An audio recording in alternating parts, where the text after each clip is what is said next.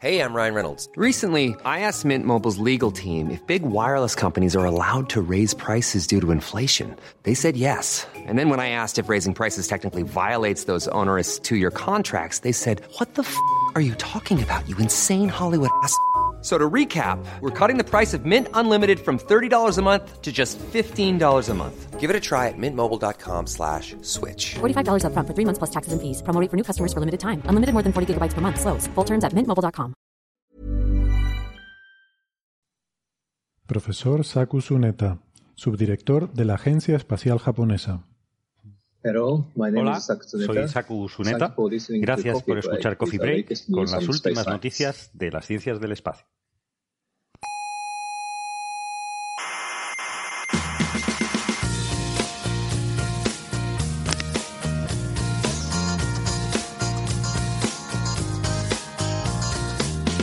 Aquí comienza Coffee Break, la tertulia semanal de la actualidad científica. Y además son muy guapos, muy muy bonitos de rostro, todos los contertulios. Bueno, pero eso da igual, mujer. Bueno, pero si, hay- si son bonitos hay que decirlo, hombre. Claro, ¿qué más da? O tú, o tú los ves feos. No, no, no. Pues entonces,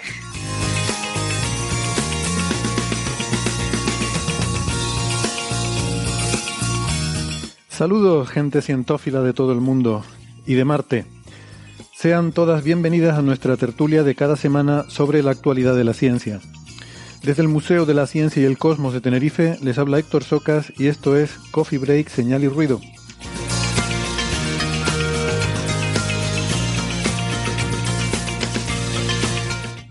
Hoy vamos a Marte. Ojo a los últimos resultados del Curiosity. Teníamos el misterio del metano, el del oxígeno y ahora se suma el misterio del carbono. Cada vez más intrigantes los indicios que nos llegan del planeta rojo. Hablaremos también de inteligencia artificial aplicada a la paleontología para el estudio de fósiles y también sobre ese objeto astronómico tan peculiar que se ha descubierto recientemente y que no se sabe muy bien lo que es.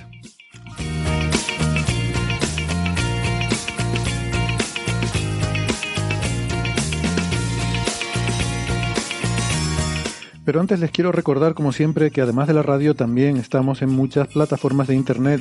Por ejemplo, en Evox, en Spotify, en Google Podcast, en Apple Podcast, Amazon Music, TuneIn, Lecton, la aplicación de Squid y en Amautas, amautas.com. No dejen de suscribirse, que no les cuesta nada y así no se pierden ningún episodio. Nuestra página web es señalyrruido.com y ahí pueden encontrar todos los episodios anteriores y las referencias de los temas que tratamos en cada episodio. Estamos en redes sociales, muy activos, sobre todo en Facebook y en Twitter, también en Instagram, gracias a Neferchiti que nos lleva la cuenta allí. Y eh, en Facebook está el Club de Fans. Pueden contactar con nosotros a través de las redes sociales o escribiéndonos un mensaje a oyentes arroba señalyrruido.com.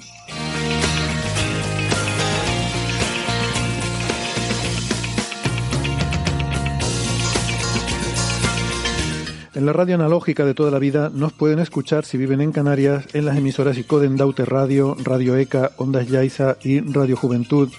En Madrid en Onda Pedriza, en Aragón en Ebro FM, Málaga en Radio Estepona, en Galicia en Cuac FM y en Argentina en Radio Voces de La Rioja y en la FM 99.9 de Mar del Plata.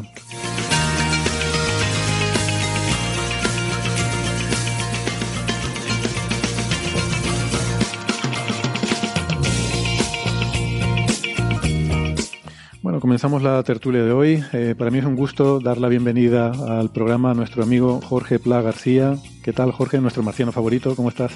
Hola Héctor, el placer es mío.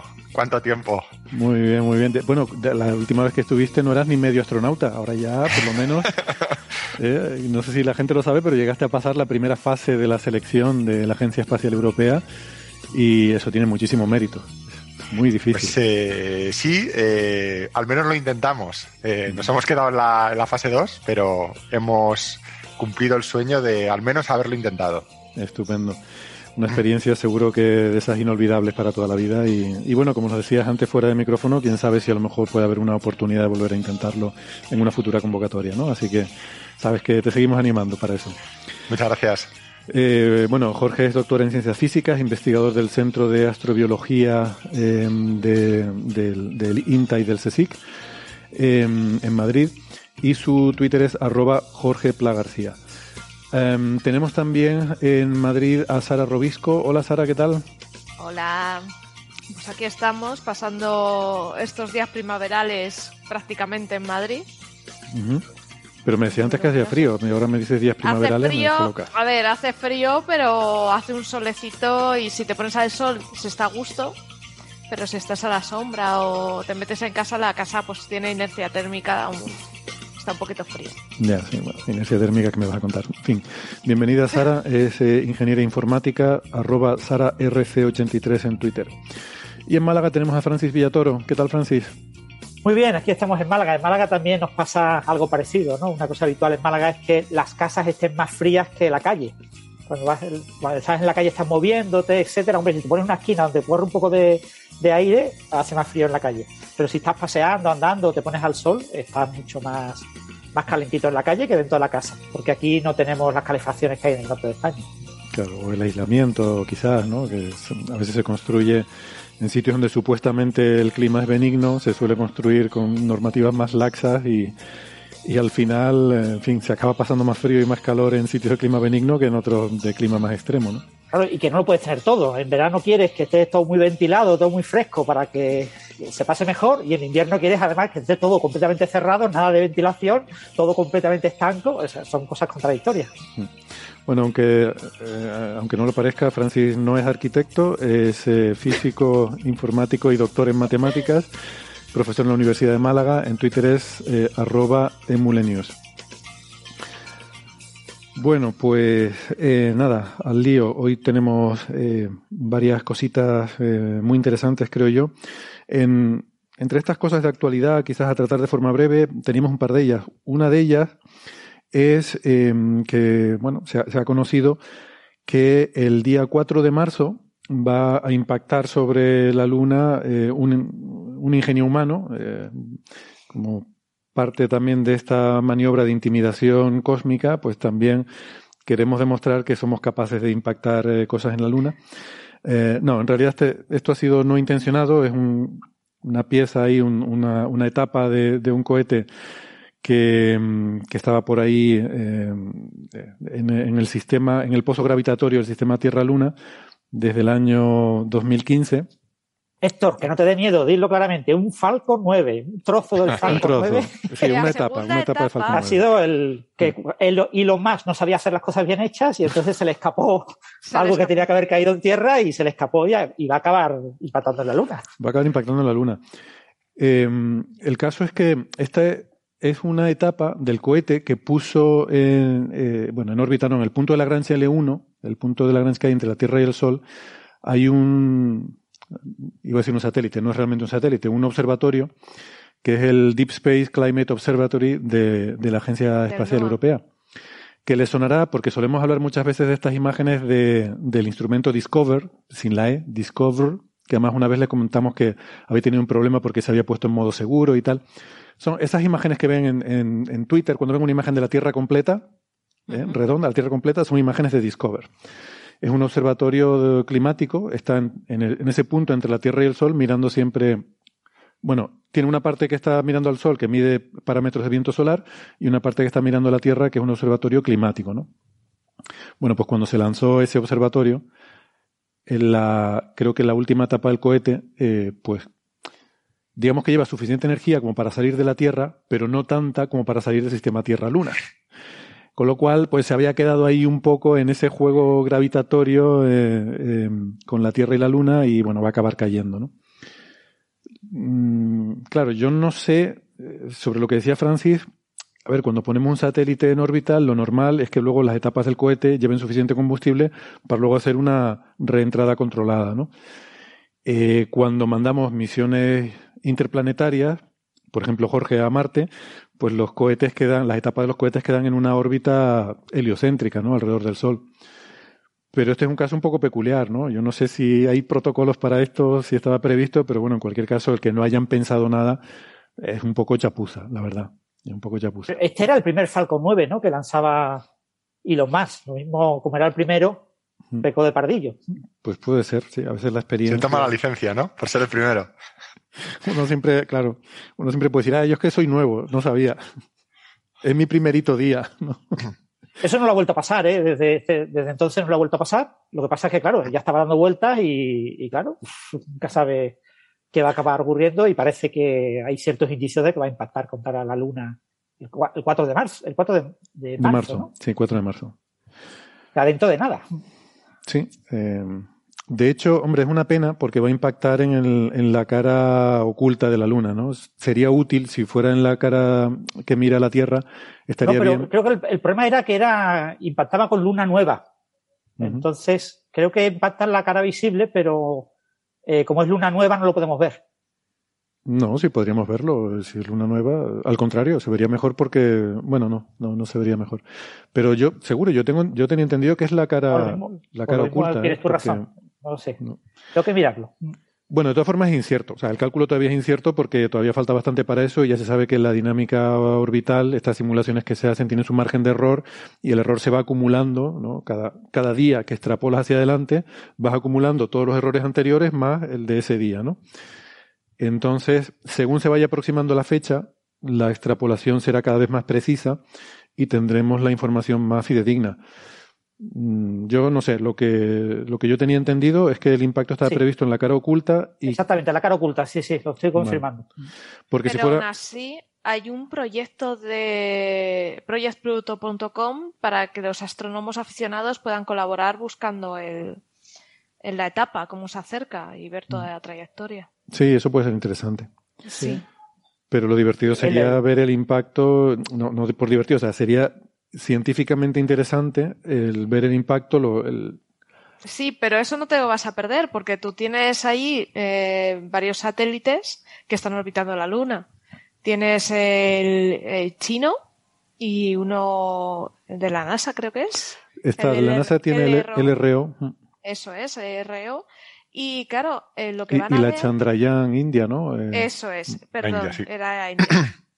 Bueno, pues van a estar observando entonces en el momento del impacto, si son capaces de orientarlos bien, van a poder ver qué materiales salen de ese subsuelo de la Luna.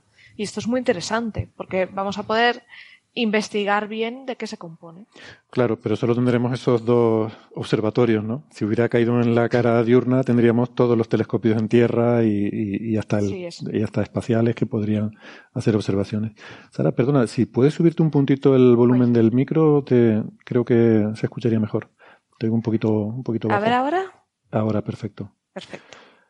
Vale, y mm, porque esto sí que se hizo una vez a propósito, con la misión, cuando, precisamente cuando se envió la LRO, la Lunar Reconnaissance Orbiter, que es esa sonda que está ahora mismo en órbita haciendo mapas continuos en alta resolución de la Luna, cuando se mandó, resulta que pasó una cosa, hubo un momento en que se, se cambió el cohete de un Delta 2 a un Atlas 5 que tiene mucho más espacio de cofia y entonces dijeron, bueno, pues sobra espacio, podemos meter algo más. Entonces se hizo una- un, un llamado de oportunidad para proponer una misión rápida que acompañara al LRO. Y la propuesta que ganó es una que se llamaba L-Cross, que eh, era eso básicamente, era un impactador, era usar la última etapa eh, de- del cohete que, que le, le daba el impulso a- al L-Cross para que cayera sobre cerca del polo sur lunar y la idea era pues en la sombra de un cráter eh, comprobar un poco esta, esta idea que empezaba a surgir por aquella época de que había agua en abundancia en las sombras de los cráteres. Entonces era impactar con la etapa del cohete y que al pasar por encima de la sonda un par de minutos más tarde pudiera estudiar el- eh, todo lo que levantaba, ¿no? Las partículas en suspensión, Sí. sí. Y se vio que efectivamente había, había agua a cascoporro, claro. Menos mal que va a impactar con nuestra luna y no con una luna helada de Júpiter o Saturno de interés astrobiológico. Efectivamente, efectivamente, sí, sí. Pues sí, o sea, nos tenemos que poner las pilas un poco con estas cosas, ¿no? Y, en fin, que, que está feo ir por el vecindario dando, lanzando cosas a las casas de la gente, ¿no? Alguien se va a enfadar en algún momento. Y por cierto, no dije antes, una de las razones por las que es incierto la, la trayectoria no, no es solo por la incertidumbre propia del cálculo de trayectorias, sino también por las, las aceleraciones no gravitatorias a las que está sometido. Que cosas como cómo le da la radiación solar, cómo se calienta, enfría, etcétera. Eso es difícil de modelar, sobre todo porque está en un giro descontrolado. Eh, esto pasa a veces, pues, con, con etapas de cohetes que son muy cilíndricas, pero no están girando en torno al eje del cilindro, están girando aleatoriamente. ¿no? En inglés dicen tumbling, no sé si una palabra en español equivalente. Se suele decir dando tumbos, pero creo que dar tumbos no da la imagen adecuada porque parece que hay algo con lo que está tropezando y no, no se trata de eso. Se trata de que gira de una forma, eh, eh, bueno. Desordenada. Sí, sí. ¿Tambalear podría ser o no? no sí, sé. se tambalea. Bueno, eh, o sea, en, eh, rigurosamente lo que es eso, está girando, pero no en torno a un eje principal de, de giro, ¿no? Con lo cual es difícil eh, predecir los efectos, eh, cómo puede afectar, ¿no? Efectos como el eh, este efecto térmico de que se calienta un lado, emite radiación, etcétera, y eso a lo largo, acumulado a lo largo del tiempo, pues puede cambiar un poco las trayectorias. Pero bueno, que va a caer en la Luna, casi seguro que, que cae, seguro.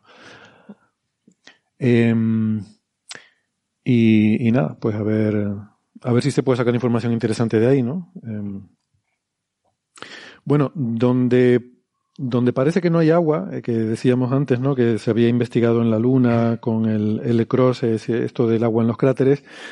En, en Marte, y ahora si nos vamos a Marte, bueno, espérate, si nos vamos a Marte, hay que poner la música de Marte. Vamos a Marte.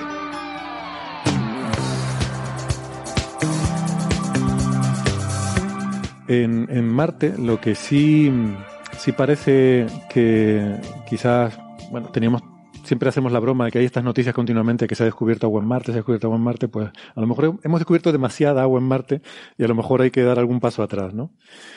Em, hemos hablado en episodios anteriores, em, concretamente en el año 2018, fue cuando se hizo el descubrimiento, en el, episodio 173 lo comentamos, con la sonda Mars Express, el radar, el instrumento Marsis, pues descubrió unos reflejos de radar que parecían, o que era- eh, se publicó en aquel momento, creo que fue en Science, que el equipo de- del instrumento interpretaba como la, la presencia de lo que podría ser un lago eh, de agua líquida, de agua líquida, por debajo de, eh, de una masa de hielo en el polo sur de Marte. Y eh, esta, bueno, esta idea fue bastante controvertida porque parece que es difícil de explicar cómo se podría dar eso, pero bueno, se argumentaba que al fin y al cabo en la Tierra, pues también eh, sabemos que bajo la Antártida, ¿no? Hay bolsas de agua líquida que debido a la presión de, de toda la masa de hielo que hay encima, pues, y, la salinidad de- del agua, pues puedes mantener condiciones, ¿no? De, de agua líquida y se pensaba que a lo mejor en Marte puede ser algo parecido. Bueno, pero esta idea, pues parece que no mm, fue muy contestada. De hecho, luego en el episodio 287 estuvimos hablando de otro trabajo que discutía esto y proponía que más bien probablemente lo que había era roca hidratada, que no era realmente una masa de agua líquida eh, per se. Y lo que ha salido ahora, no se lo han visto en Geophysical Research Letters, acaba de salir eh, una, letter, un artículo breve de un grupo de investigadores. Eh, Cyril Grima es el autor principal, o el primer autor, también el corresponding author, que, que, por cierto me dio un pequeño sobresalto porque, claro, eh, firma el artículo como C. Grima y, claro, me dio una salta Clara Grima. Digo, pero no puede ser que Clara esté en esto, pero no. No, tranquilidad. Clara, Clara, las matemáticas lo suyo, eh, de observaciones de radar de Marte, no sé yo si está. No Perdona, sé, pero Jorge, tienes cerrado eso el es micrófono. omnipresente. Sí. Que Jorge quería decir algo, pero tienes el micrófono cerrado. No, no, eh, eh, a mí me pasó exactamente lo mismo. Digo, eh, coño, si está aquí Clara liderando un estudio de Marte también, es, es omnipresente. ¿Qué capacidad? Llega a todo. Claro, claro. Pues no, no me sorprendería, eh, pero, pero bueno. Pero no, en este caso es Cyril Grima del Instituto de, de Geofísica de la Universidad de, de Texas en, en Austin y, y otra serie de colaboradores, ¿no? Em, entonces, en este artículo, lo que cuestionan es la interpretación de estos reflejos de radar, eh, porque, bueno, no, no sé si lo han leído, pero es algo así como que lo que hacen es cogerse todo el mapeado que ha hecho Marsis durante varios años, durante creo que cinco años de datos, de toda la superficie de Marte, y encuentran que eh, simulando cómo serían esos reflejos si le pones encima una masa de hielo como la que hay en el Polo Sur, ¿no? Esa, de hecho tiene un nombre, South Polar Layer Deposits, eh, lo llaman, que mm, eh, un porcentaje significativo de la superficie de Marte produciría reflejos como los que se observan eh, debajo de esa masa de hielo, ¿no? Con lo cual, a ver, no es que demuestres que no hay agua líquida, pero básicamente te cargas la evidencia que había en favor de esa agua líquida. O sea, estás diciendo que esos reflejos son perfectamente explicables por algo mucho más, o sea, la explicación más parsimoniosa sería que lo que tenemos es una superficie análoga a la que hay en muchas otras zonas de Marte eh, y que pues los reflejos pues, por, por, ser material volcánico, por una serie de, diferentes razones, combinado con esa capa de hielo encima, te da estos reflejos tan brillantes que inicialmente se interpretaron, eh, parece que de forma errónea, como la presencia de agua líquida. ¿no? Esta es un poco la conclusión de, del artículo. Mm, me pareció muy interesante esa idea de coger, bueno, a ver qué pasa si cojo Marte, le pongo una masa de hielo encima y a ver cómo sería el, el reflejo que produciría. ¿no? Eh, y hombre, yo creo que se, es un poco de bajona porque se carga esa perspectiva de que podía haber agua líquida ahí debajo, pero a ver, nos da igual. O sea, sabemos que hay agua cascoporro, aunque sea en forma de hielo. El hielo también es interesante, también es útil. Tampoco sé yo esa obsesión con el agua líquida eh, subterránea, pues bueno, tampoco era tan, tan relevante. Eh, en su momento lo que se planteó es que recordaba el lago Bosto, ese lago que mm. hay eh, por debajo de la Antártida, y claro, el lago Bosto está ahí como preservado, puede que contenga microorganismos, estamos ahí como mucho cuidado, y lo mismo en Marte teníamos un análogo con microorganismos conservados de, de la posible eh, vida primordial en las primeras etapas de la vida de Marte. Claro. A mí, además, al respecto de esta noticia, me parece bastante interesante que las dos corrientes, tanto la que defienden la señal de radar desde, desde el orbitador como las que, los que no se la creen tanto, ambos grupos coinciden en que en ninguno de los dos casos hay un lago de agua líquida en el subsuelo. Eh, eh, lo del lago es una cosa que ha salido más en la prensa y más sensacionalista. Eh, lo que más coinciden es que estaría formándose un, un, barrillo con hielo en el caso de, de estar hidratado y, y, desistir de ser la señal correcta, pero que tendría una concentración de de sales altísimas. Eh, en cualquier caso, no sería un entorno, un entorno habitable, que es, es lo primero a lo que salta la prensa y es lo primero que dicen. Eh, saltan primero con lo del lago y después con lo de que es un lago habitable. Eh, ni lo uno ni lo otro. no solo no sabemos si, si realmente existe esa capa, sino que en caso de existir, sería un barrillo o unas sales ligeramente hidratadas no habitables. Y yo creo que eso es importante recalcarlo. Saltamos a la analogía que decía Francis, ¿no? Y bueno. Sí, la analogía con el lago Bosto fue del año 2018. Ya en el año 2020 ya se quedó, quedó claro que, que, era ese espacio de lodo, de barro que comenta Jorge. Mm. Y eso ya hizo que muchos medios dejaran de hablar de, de un lago tipo Boston. Sí. Sí, porque esto ha sido como gradual, ¿no? A ver, yo creo que esto es interesante por lo que hablamos siempre desde el punto de vista de la cultura científica, de entender eh, que un, un, estudio no representa inmediatamente la verdad absoluta, sino que todo el proceso científico lleva también una fase de verificación posterior que a veces puede tardar mucho tiempo hasta que realmente mm, digamos que una, entre comillas, verdad científica se asienta como la explicación de consenso. Pero esto fue un descubrimiento de 2018 que tuvo mucha contestación, tuvo mucha polémica y bueno, pues poco a poco hay que ir dejando a ver cómo se va sentando esto, que si finalmente se confirma, en ciencia es fundamental la confirmación, confirmación por grupos independientes. No vale que alguien diga he visto esto, ni, ni siquiera que lo jure, aunque lo jure por lo más sagrado, o sea, da igual, hace falta que otros lo confirmen también, ¿no? Y, y, cuando ya eso se va confirmando y se va sentando, pues entonces se le da el crédito de descubridor a quien originariamente lo, lo, vio por primera vez, pero no hasta entonces, ¿no? Porque, bueno, esto recuerda quizás también un poco la discusión con cosas como el fosfano, famoso de, de Venus, ¿no? La fosfina, que se ha discutido mucho, que, bueno, pues mientras no esté confirmado por otros grupos independientes, no se puede hablar de un descubrimiento. Y luego, caso de existir ese descubrimiento, pues ya su interpretación, eh, pues también habría que, habría que debatirla también, ¿no? O sea que, que de, mm, en fin, de estas cosas que vemos a veces en la prensa, de un estudio dice que un paper ah, se ha descubierto vida en, hay un trecho muy largo que aunque sea cierto, puede, eh, puede tardarse décadas en, en recorrerse ese puente, ¿no? Y a veces nos gustaría que las cosas fueran más rápido, pero, pero bueno, eh, en fin, van a su ritmo. Bueno, Y lo más apasionante de la ciencia, porque lo, lo apasionante de la ciencia son esos grandes misterios que se mantienen durante décadas, ¿no? Mm. Y cuando se resuelve el misterio, este misterio se planteó hace 80 años. Fijaros qué listos son los que han descubierto el resultado, ¿no? Los que han descubierto el resultado y los miles de científicos que durante 80 años han estado trabajando en eso. ¿no? Cuando un problema como este se desvela la solución en cuatro años o en cinco años, pues es pecata minuta. Claro. Y lo, sorprendente aquí es que parece que mm, sin requerir a, instrumentación adicional, a nuevo, porque a veces cuando hay indicios de algo, pues tienes que luego construir otro instrumento, otra misión y tal. Aquí, sin embargo, pues parece que con la misma, el mismo propio radar de Marsis, pues ya mm, se ha podido responder a, esa pregunta, ¿no?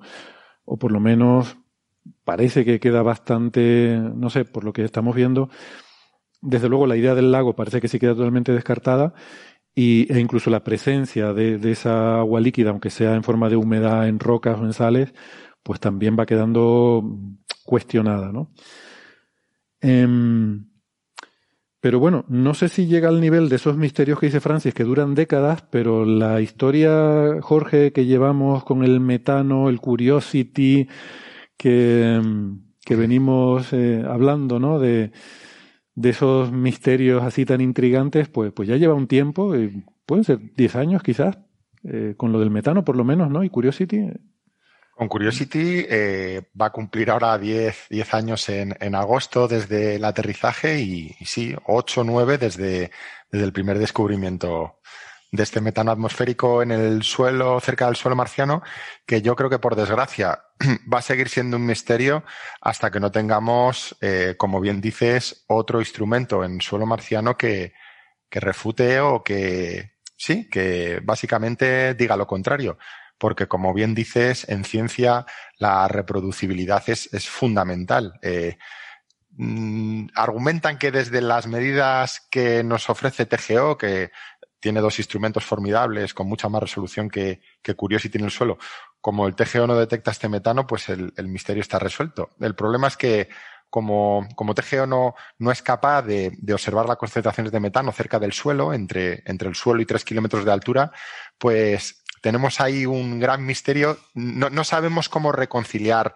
eh, ambas, ambas eh, mediciones. La única solución a la que invocamos es un, es un rapidísimo mecanismo de destrucción de metano cerca del suelo, que sería altamente oxidante y que, que destruiría este metano poco después de ser emitido. Eh, y esto involucraría a las, a las sales de, de, perclorato que están cerca del suelo. Y hay muchos grupos de investigación trabajando, trabajando en ellas ahora mismo. Fíjate tú que a ver si va a ser que la, la, solución a este problema del metano nos la da Mecano diciendo que está entre el cielo y el suelo. bueno, podría ser, podría el, ser. El metano está entre el cielo y el suelo, está ahí en una capa bien acotada. Pero claro, eh, o sea, el hecho es que Curiosity detecta metano. Eh, uh -huh. y, y, eso parece. Y, y, luego Mars Express. Eh, igual podemos hacer la introducción al tema, ¿no? Porque, en fin, hoy, hoy vamos a hablar de todavía otro misterio más, pero quizás conviene refrescar, porque además está relacionado, sí. refrescar el del metano, ¿no? Todo esto empieza con Curiosity, en el cráter Gale, un sitio muy interesante, pero un cráter grande en principio, donde sabemos que en cierta zona, ahí por la zona norte, existen estas, eh, estos clatratos, estos hielos, eh, en los, bueno, existen estos hielos, lo que sea. Y ocasionalmente, de forma puntual, eh, Curiosity detecta, con su eh, analizador de composición atmosférica, detecta concentraciones significativas de metano, pero en ciertos instantes, no, no, no como algo eh, continuo, digamos, ¿no? Y esto pues generó mucha expectativa porque, lo que decimos siempre, en la Tierra el 80% del metano es de origen biológico, eso no quiere decir, ojo, siempre hay que hacer la advertencia, eso no quiere decir que el que veamos en Marte sea biológico, pero oye, ya te pone con las orejas tiesas, ¿no? Se manda la, eh, la sonda TGO, ¿no? Como parte de, de la misión esta europea que llevaba el, un orbitador, el TGO, y el aterrizador, el Schiaparelli, que por desgracia pues se estrelló, pero el orbitador sí que estaba funcionando muy bien y llevaba un instrumento de medición muy sofisticado para analizar la composición atmosférica. Voy bien hasta ahora, Jorge, ¿verdad? Dos, dos, dos, instrumentos. dos instrumentos. Y TGO no detecta metano. Con lo cual se empiezan a pelear y bueno, vale. Y como dices tú, como TGO es la que está optimizada para eso, pues si TGO no detecta, parece que tendrá razón TGO y estará equivocado Curiosity. Pero luego llega Mars Express, ¿no? Uh -huh. Y sí detecta metano desde la órbita, pero en la zona norte del cráter, curiosamente, en las proximidades de, estos hielos, ¿no? de estos clatratos. Con lo cual ya empieza a surgir ahí una especie de, de decir, bueno, supongamos que nadie está equivocado, ¿cómo podríamos combinar todos estos elementos? Pues quizás estacionalmente, de forma transitoria, se producen emanaciones cerca de estas zonas de los hielos y algún mecanismo atmosférico, meteorológico, destruye este metano antes de que se difunda por la atmósfera y llegue a las capas altas, ¿no? Porque si esto está ocurriendo continuamente, claro, acabaría eh, difundiéndose, acabaría formando parte de la atmósfera y acabarían siendo detectados. Y aquí es donde entran trabajos como el tuyo, ¿no? Que te dedicas a intentar explicar cómo puede ocurrir eso. Sí, sobre todo darle un, sentido eh, atmosférico o, o, por qué se observa lo que se está observando, tanto desde el suelo como desde órbita. En el último trabajo que publicamos eh, el año pasado, eh, lo que hemos visto es que todas las mediciones o la gran mayoría de mediciones que hace Curiosity eh, de metano se realizan por la noche. Por el día, cuando mide, no apenas mide concentraciones de metano.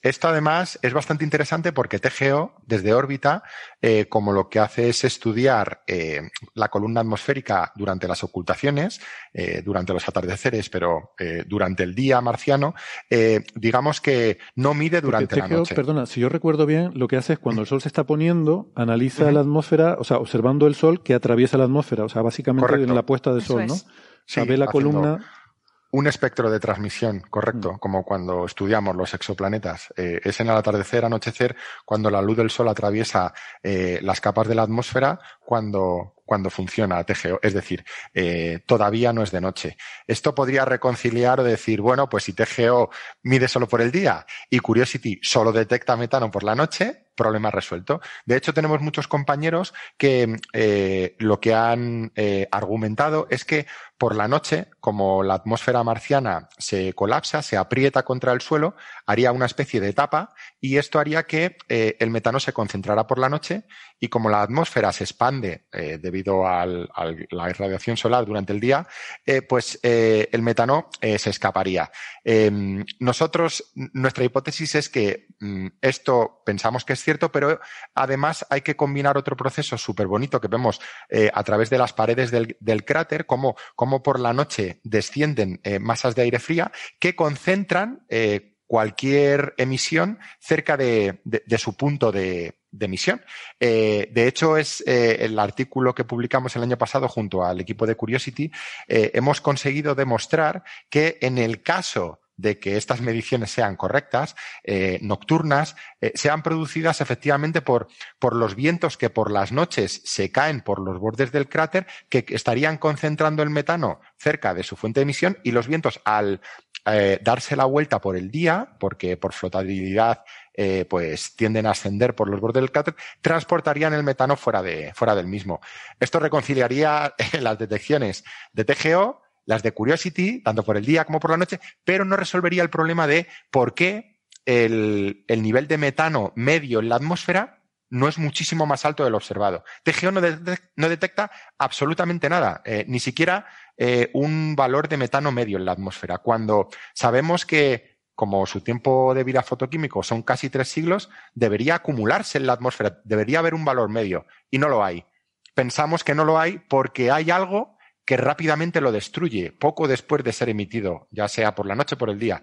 Y es, eh, pensamos que, que hay un ciclo de, del cloro, esto, esto se combina con, con, la siguiente noticia, con el siguiente enigma, y es que desconocemos todavía muchísimas cosas de Marte. Desconocemos su química, desconocemos su fotoquímica, desconocemos el ciclo del carbono, el ciclo del cloro, y ahora, por ejemplo, TGO ha, eh, descubierto que hay un ciclo de cloro en la atmósfera de Marte, y es precisamente este ciclo del cloro, este eh, este cloro que viene de, las, de los percloratos del suelo que se inyectan en el polvo atmosférico, es este, este cloro que está en suspensión el que podría estar destruyendo, porque es altamente oxidativo, podría estar destruyendo el metano. Ah, curioso. Qué interesante. Uh -huh. Claro, es, es, difícil intentar aplicar el conocimiento que tenemos de, de la, la, química atmosférica de nuestro planeta a la de otros planetas, ¿no? Y por eso nos llevamos a engaño muchas veces al intentar interpretar con nuestros sesgos terrestres, lo que, bueno, lo más obvio es lo que decía antes, ¿no? Oh, metano, luego vida. A ver, eh, tranquilidad, tranquilidad. nos pone las orejas tiesas, pero, pero hay que, desde luego, eh, tener tranquilidad. Hay muchos procesos abióticos por los cuales, incluso en la misma Tierra, hay procesos por los cuales se produce metano sin que eso tenga que implicar la presencia de vida, ¿no? Y ahora volvemos a, eh, al tema entonces que es la noticia de, de estos días y que tú, Jorge, cuando la comentamos, me decías que te sorprende que no se esté hablando más de esto. La verdad es que a mí también. Eh, me sorprende doblemente. Me sorprende la noticia en sí y me sorprende la falta de repercusión que ha tenido el descubrimiento, porque para mí está a la altura del, descubrimiento del metano o, incluso más impactante o el descubrimiento de un, de un lago en el subsuelo o de agua en Marte. Se habla mucho de forma recurrente y de esto se ha pasado de puntillas y apenas se ha comentado. Y es que eh, Curiosity, mm, hasta donde yo sé, es el, es el primer robot que tiene herramientas capaces de, de estudiar la composición isotópica del carbono en superficie. Ya lo habíamos hecho con meteoritos que tenemos aquí en la Tierra que proceden de Marte, lo habíamos hecho en el laboratorio. También lo habíamos hecho eh, con eh, mediciones eh, de los isótopos de, del CO2, por ejemplo, de la atmósfera marciana, a través de orbitadores, de otras misiones, pero nunca, nunca habíamos estudiado la composición isotópica de, de los materiales del suelo, del carbono, de la materia orgánica del suelo.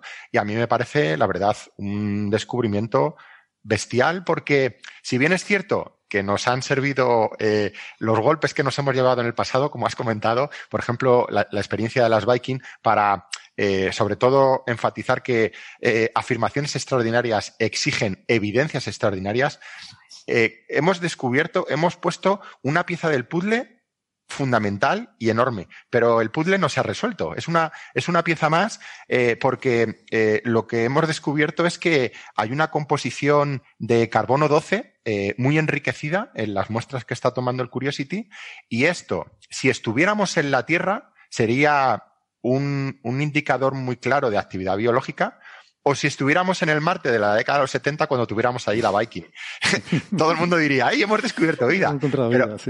hoy sabemos que no, que es muy importante estudiar Marte en el contexto de Marte, eh, porque el ciclo de carbono en Marte no lo, desconocemos. Entonces, tenemos que estudiar mejor Marte para entender de dónde procede este enriquecimiento en carbono 12. Entender todo, todo lo que vamos aprendiendo, qué significa en ese contexto. ¿no? Déjame saludar a, Gastón Giribet, que se nos acaba de unir a la tertulia. Hola, ¿qué tal, Gastón? Hola, Gastón. Hola, Gastón. ¿Me escuchan? Sí. Sí, muy bien, muy bien.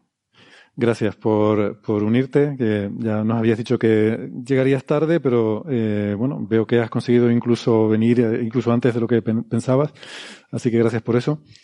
Gastón Giribet es doctor en ciencias físicas, profesor en la Universidad de Buenos Aires, eh, arroba Gastón Giribet con G en Twitter. Em, bueno, volvemos al tema. Estábamos comentando, Gastón, este, este nuevo descubrimiento en Marte, ¿no? que, eh, incluso a Jorge, que es nuestro experto marciano, le sorprende que no se esté hablando más de esto.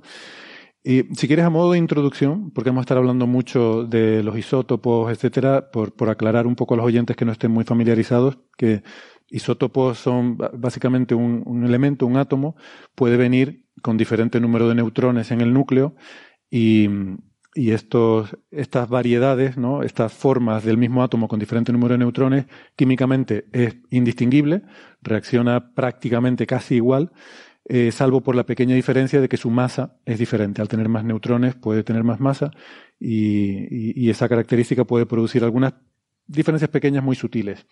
Entonces el carbono mm, tiene dos isótopos estables. Hay dos versiones del carbono que son estables. Luego hay otras que no son estables, que son reactivas, pero bueno, el famoso carbono 14 es inestable. Pero hay dos carbonos que son estables, que son el 12 y el 13. El 12 tiene 6 neutrones y el 13 tiene 7 neutrones. Y los dos son estables. ¿Qué pasa? La naturaleza forma mucho más del carbono 12 porque en los interiores de las estrellas se produce más fácilmente y como prácticamente todos los elementos químicos con los que tratamos están producidos en estrellas, pues al final en la naturaleza hay, en la Tierra hay algo así como un 99% de carbono 12 y un 1% de carbono 13. ¿Vale? Pero los dos coexisten, están ahí con esa proporción. Eh, ¿Qué pasa? Que en los seres vivos esa proporción es un poco diferente. Los seres vivos están más enriquecidos en carbono 12. Y eso tiene que ver con que la, la, bioquímica favorece reacciones con carbono 12 por cuestiones que tienen que ver con las enzimas y demás, pero que yo creo que al final tiene un origen físico último, que es simplemente la diferencia de masa. Y eh, tiene que ver con que hay, hay dos procesos que probablemente influyen en esto. Uno es que un gas se difunde con un poquito más de eficiencia si sus si, si, es, si las partículas son más ligeras. Entonces el carbono 12 se, se difunde más en un, en un gas de forma, eh, digamos, más rápidamente. Y también la, la cinética química, la, la, velocidad de reacción, también es un poco más rápida eh, si, los, si los átomos son más ligeros. ¿no? La diferencia es pequeña, estamos hablando de 12 frente a 13. ¿vale? Uh -huh. Pero el efecto es acumulativo. Entonces los seres vivos, a medida que van produciéndose reacciones, prefieren un poco más, digamos, reaccionan un poquito más con el carbono 12 que con el 13. Entonces, a lo largo de toda la vida, un ser vivo, en su organismo, se produce un enriquecimiento de carbono 12 con respecto a 13. O sea, si tú miras una piedra y si tú miras una planta, la, la hoja de la planta, al hacer la fotosíntesis, absorbe más del, del, CO2 con carbono 12 que con carbono 13. Entonces, en una planta hay más carbono, eh, la proporción de carbono 12 a 13 está enriquecida con respecto a lo que tendrías en una piedra. ¿no? Entonces, los seres vivos somos más afines al 12. Eso es. Eso vale. es. O sea, que esa proporción, aunque ya la naturaleza de por sí prefiere el 12, hay un 99% de 12 y solo un 1 de 13, pero los seres vivos es todavía más acusada la diferencia, ¿vale? Y nos llaman perezosos a los seres vivos porque como el, el carbono 13 al tener un, un neutrón más, es, eh, los enlaces son más difíciles de romper, dicen que la, la, vida es más perezosa porque prefiere, es más fácil romper el, eh, el carbono 12. Pero yo no creo que sea perezosa, yo creo que es, es más eficiente. eficiente. Eh, si te puedes levantar a las 9 de la mañana, ¿por qué levantarte a las 6, verdad?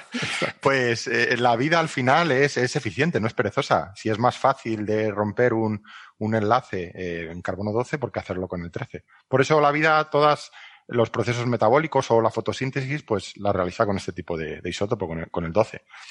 Claro, esta es la clave, que pensamos en principio que esto no solo es una característica biológica de la vida en la Tierra, sino que en principio debería ser universal, porque está mediada, esta, estas diferencias están, al final tiene un origen físico. O sea, es, la masa del átomo que, facilita las reacciones, ¿no? Entiendo, entiendo esto, pero imaginemos, imaginémonos eh, como toy model, un modelo de juguete en el cual estamos en un planeta en el cual solo hubiese el isótopo 13 de, de carbono. Eh, y ahí ponemos una planta, ¿no? Eh, esa planta, eh, ante la ausencia total de carbono 12, digamos, también eh, estaría, bueno, tendría 100% de carbono 13. No, no, no hay una cosa intrínseca en el carbono 13 que haga la vida imposible, ni mucho menos. Así que, no sé, me parece que hay una competencia ahí entre, es cierto, es más eficiente usar carbono 12 que carbono 13, pero ante una presencia del ambiente digo, la presencia del ambiente proporcional, la relación proporcional entre el 12 y el 13 también es importante para, no sé, no, al no que... ver algo intrínseco eh, en el carbono 12 que haga la vida posible y no el 13, eh, es cierto, es más eficiente, pero para que, para que sea más eficiente tiene que haber algo disponible para eso. Si hubiese una porcenta un porcentaje de una atmósfera con un porcentaje muy, muy pequeño de carbono 12, probablemente la, la, la vida eh, portaría mayormente el carbono 13 cuando empieza a competir con la necesidad de carbono. No sé, digo. Sí, ma mayormente, o sea, llevaría la, la proporción un poco que, que, haya en el, en el medio, ¿no? Pero la cuestión es que al ser más reactivo, el más ligero. Claro, con, un, con un, leve sesgo, digamos, para el, para el 12. Exacto, habría la, la proporción. Claro. Sí. Que hay un sesgo hacia el 12 independientemente, para, para toda actividad viva, independientemente de, de cuál es la concentración relativa nominal. Exactamente, exactamente. Porque no es que, o sea, al principio los dos funcionan, o sea, que, que, que los dos se pueden usar para las reacciones químicas, ¿no? Eh, simplemente ocurren más a menudo, hay más probabilidad de que ocurra una reacción con el más ligero. Una pequeña diferencia, pero que, que es acumulativa, ¿no? Bueno, total, esta es la introducción. ¿Qué pasa? Que Curiosity, y to, a todas estas yo insisto, estamos hablando de Curiosity, que lleva 10 años en Marte, no estamos hablando todavía de Perseverance, ¿vale? O sea, estamos hablando de que Perseverance va a ir a, a buscar vida en Marte. Pero es que Curiosity, que lleva ahí 10 años, es quien nos está dando la historia del metano. La historia del oxígeno, que no la comentamos, pero va un poco similar al metano, pero tal. Y ahora, Jorge, eh, lo que nos está midiendo Curiosity es, eh, en algunos sitios, eh, de 24 muestras que han tomado, o sea, por, dar el, el, contexto, ha tomado 24 muestras de, A ver, de- creo que de metano. O sea, cre- creo que es metano que ha analizado. Lo que, lo que hace es, desde que aterrizó, ha, ha realizado hasta 30 extracciones eh, con el brazo robótico de, del suelo. lo que hace con un, con un método abrasivo eh, es pulverizar la roca, genera polvo y el polvo lo ingiere eh, a través del instrumento SAM. el instrumento SAM tiene, tiene un horno en su interior que lo que hace es este, este polvo es calentarlo a lo bestia, 850 grados en el proceso de, de pirólisis. y es en este proceso de pirólisis en el que se crean eh, elementos secundarios como el eh, monóxido de carbono, eh, dióxido de azufre, dióxido de carbono y metano. Y es este metano, este elemento de, de generación secundaria, el que después de este proceso de pirólisis se mete dentro de un cuadrupolo, de un espectrómetro de masas y del TLS. ¿Para qué? Para medir la, eh, la composición isotópica. Y es estudiando este metano eh, producido eh, a través de la pirólisis del, del polvito que ha tomado del suelo, el que ha evidenciado un enriquecimiento muy llamativo del, del carbono 12 en casi la mitad de las muestras que ha estudiado. Son 24 muestras.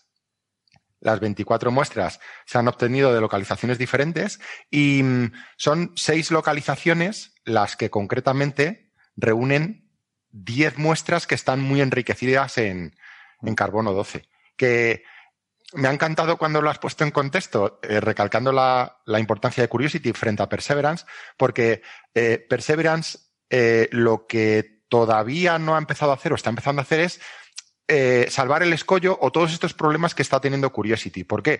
Porque como es una tecnología anterior, ya ahora las muestras no las tenemos que pulverizar, no tenemos que crear el polvo, no las tenemos que calentar. Eh, todo este proceso dura, la gente dirá, bueno, esto en la Tierra a lo mejor lo haces en unos días. Nos, cada muestra tardamos semanas o incluso meses.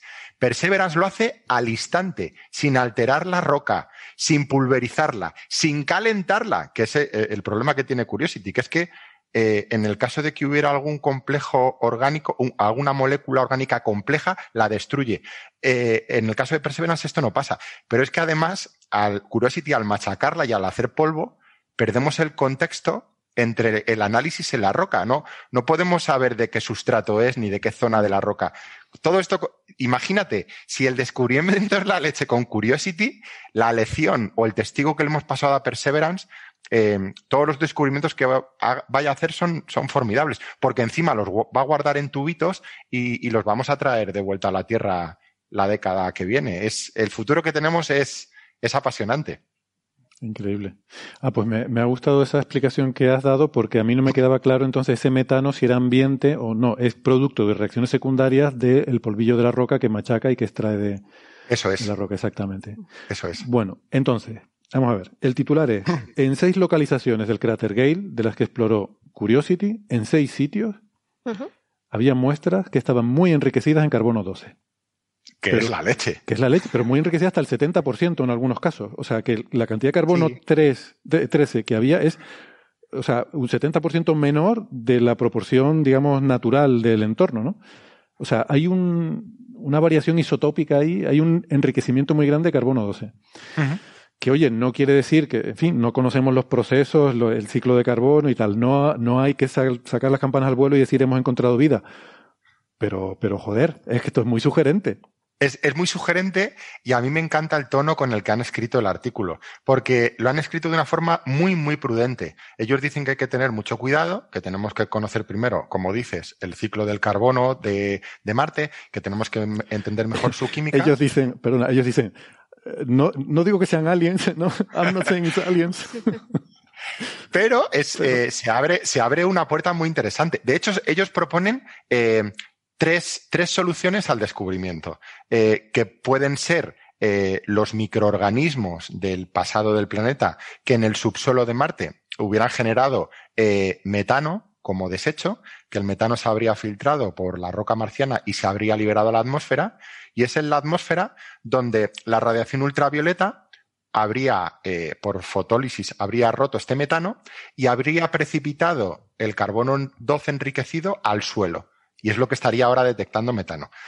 De esta primera hipótesis, además, proponen una variante, y es que microorganismos que vivan en el suelo, no en el subsuelo, en el suelo, estarían consumiendo el metano que generan los del subsuelo para, em, pues como desecho, eh, al morir, eh, mm, depositar sobre el registro geológico este carbono 12 enriquecido que estaría siendo detectado por el Curiosity. Esa es la primera opción, la biológica. Y luego hay otras dos opciones.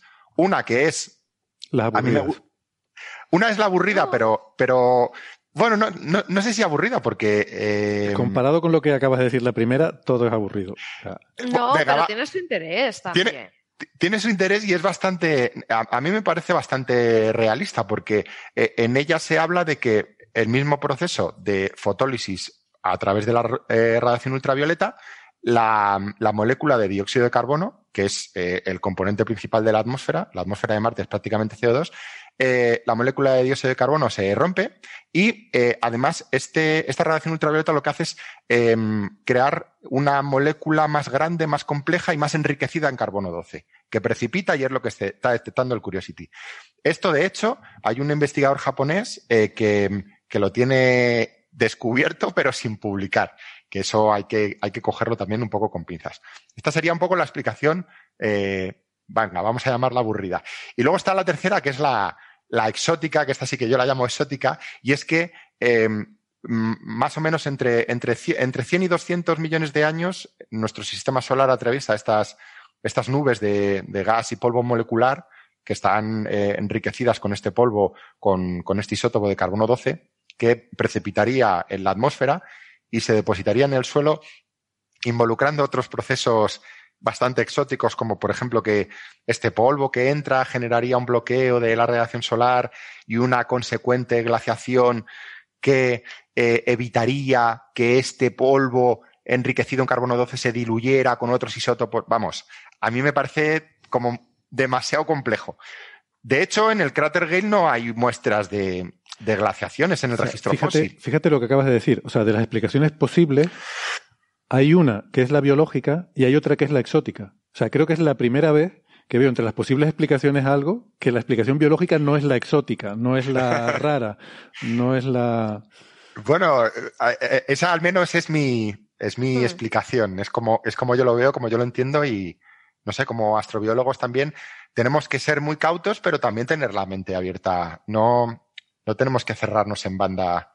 Eh, de hecho, es que como no lo sabemos, eh, esto lo único que abre es el, el pie a seguir investigando y, y sobre todo pasándole el testigo a, a, Perseverance, que es el que nos va a dar grandes alegrías. Pues, pues sí, es que yo, eh, o sea, esto es lo que insisto, yo cuando veo esta noticia digo, pero madre mía, esto todavía es Curiosity. Es que tenemos a Perseverance ya por ahí rodando. Para mí, Curiosity, yo es que le tengo, es, es, como mi niña, la niña de mis ojos. Y se ha llevado tanta atención, tanto protagonismo, y es la, la más guay, la más guapa de Perseverance. Yo soy parte, yo soy parte, soy miembro investigador de las dos misiones. Pero a, a veces roza un poco, eh, digo a nivel americano, a nivel mundial, a nivel de medios, roza un poco el, el, el, desprecio hacia Curiosity cuando, cuando los descubrimientos los ha hecho Curiosity, cuando las noticias bombas las ha hecho Curiosity, cuando Curiosity ha demostrado que lleva 10 años en Marte funcionando sin parar y dando resultados increíbles que ojalá los haga también Perseverance. Pero de momento eh, hay que quitarse el sombrero con Curiosity y, y darle su reconocimiento. Eso es, y que sigue dando alegrías. Mm. No, eso de quitar el reconocimiento tal, eso viene cuando se jubile. O sea, esto es como los deportistas. O sea, de momento hay que exigirle que siga, que siga dando resultados ahí, que siga. Pero ya, ya vendrán los reconocimientos cuando se jubile. Mm. Que um, lo bueno es que están coexistiendo. Quiero decir que, que acaba de llegar y como dices tú, pues todo esto son nuevos objetivos que, que se plantean y, y, es posible que ahora mismo eh, haya mucha gente que esté repensando el plan de trabajo de, de Perseverance en función de estos resultados de Curiosity, ¿no?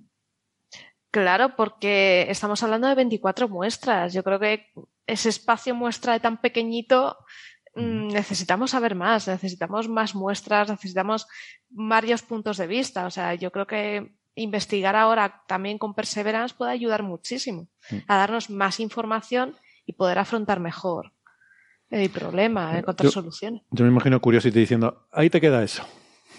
Ahí te Ahí queda. queda, e- ahí queda eso. Bueno,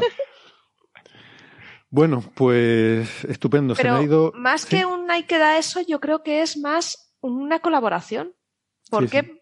por Bueno, qué yo- van a competir cuando pueden trabajar juntas? Sí, pero yo creo que es más un pasar el testigo, ¿no? O sea, de una generación a la siguiente, ¿no? Lo que decía Jorge, que esto, esto es, es un legado que Curiosity, cuando no sé cuánto tiempo le quedará, pero, pero el legado que le quede, ¿no? Esto es como en los deportistas cuando ves el veterano y la joven promesa, ¿no? Que empiezan a estar juntos en el equipo, ¿no? Y, y el, el veterano, pues, pues va llegando ya al final de su carrera, ¿no? Y yo creo que deja ese legado para que esa antorcha la, la, la siga llevando adelante Perseverance, en este caso, ¿no? Para que No, persevere en la labor de, de descubrir Marte. eh, Ese, ese concepto que ha puntualizado Sara me ha gustado porque en realidad no ha habido una transición. Ambos están trabajando ahora mismo en suelo marciano. De hecho, Curiosity está en buen estado de salud. Eh, las ruedas tienen un deterioro que no es mm, dramático de momento y tiene el RTG le, queda tiempo de vida por delante. Yo creo que ambos nos van a dar muchas alegrías y van a, van a convivir y van a colaborar estrechamente. Ya lo hacemos. Eh, por ejemplo, con, con las tres estaciones meteorológicas que tenemos, también tenemos otra en Insight.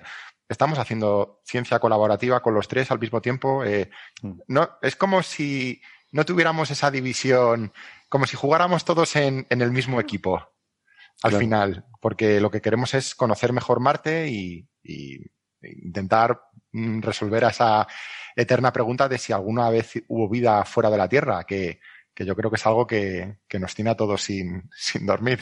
A mí por lo menos. Sí, sí. En esas estamos. Bueno, muy bien, pues nada, se me ha pasado la hora volando. Eh, ha sido un placer tener esta conversación. Muchísimas gracias, Jorge. Siempre es un gusto contar contigo y A vosotros. que nos, nos expliques todo, todo lo que viene de Marte y qué, qué época tan fascinante estamos viviendo de la exploración marciana, de verdad. O sea, a, a Sagan le encantaría estar vivo ahora mismo. O sea, si pudiera Es- cambiarse, seguro que se cambiaba de época. Absolutamente de acuerdo. Y lo que queda por venir, que queda lo mejor. Siempre queda lo mejor por venir. Siempre queda lo mejor. Pues nada, con esa reflexión lo eh, dejamos esta parte del programa. Nos despedimos de los oyentes que nos están escuchando por la radio, recordándoles que tenemos más temas interesantes que tratar, que si quieren eh, seguirnos acompañando, la versión extendida en el podcast eh, tenemos más temas. Eh, y si nos escuchan en internet, pues no toquen nada, que ya volvemos. Hasta ahora. Chao, chao. Chao. Chao. Hasta luego. Chao.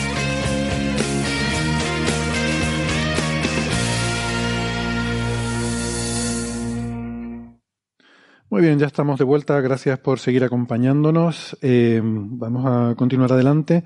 Aunque yo quería hacer una observación sobre lo que hablamos antes de Marte, que, que me olvidé, lo debía haber hecho mientras estábamos con Jorge, pero que, bueno, que todo esto que dijimos es súper intrigante y súper interesante, ese enriquecimiento de carbono 12 como el que se espera por parte de los seres vivos, pero que, claro, la, la prudencia, y Jorge era muy cauto, no podemos lanzar las campanas al vuelo y decir, hemos encontrado aliens por la sencilla razón de que no conocemos el ciclo del carbono en Marte. Igual que no conocemos el ciclo del metano, hablaba él también del cloro, que también es importante en la atmósfera marciana, toda esa química atmosférica y la física que pueda haber, eh, y la fotoquímica, no conocemos todo eso. Entonces, si eso pasara en la Tierra, diríamos, ah, pues seguro que vida. Pero claro, todo, todo nuestro conocimiento está sesgado porque todo el ciclo del carbono en la Tierra pasa en algún momento por la vida, porque en todas partes en la Tierra hay vida que, que deja su huella en ese ciclo, ¿no? En, Marte no. Entonces todo lo que sabemos está sesgado hacia lo que produce la vida, ¿no? Eh, entonces por eso hay que tener cierta prudencia porque no sabemos lo suficiente de Marte como para poder interpretar estas señales, a ver si nos va a pasar como lo del agua, ¿no? Que recibimos una señal y la interpretamos como que era agua líquida y resulta que no, que a lo mejor no era. Entonces, bueno, ese es el punto de, cautela y yo creo que, que, Jorge lo transmitió así, pero quizás eh, se nos olvidó mencionar explícitamente por qué somos tan cautos en este caso con los isótopos, ¿no? Bueno, pues ahora sí pasamos entonces al siguiente tema que teníamos, eh, que es este artículo, Sara, que te iba a pedir que si nos podías hacer una introducción de una serie de autores con Yu Yu es el, el o la primera autor o primera autora, porque a mí me despistan mucho estos nombres orientales.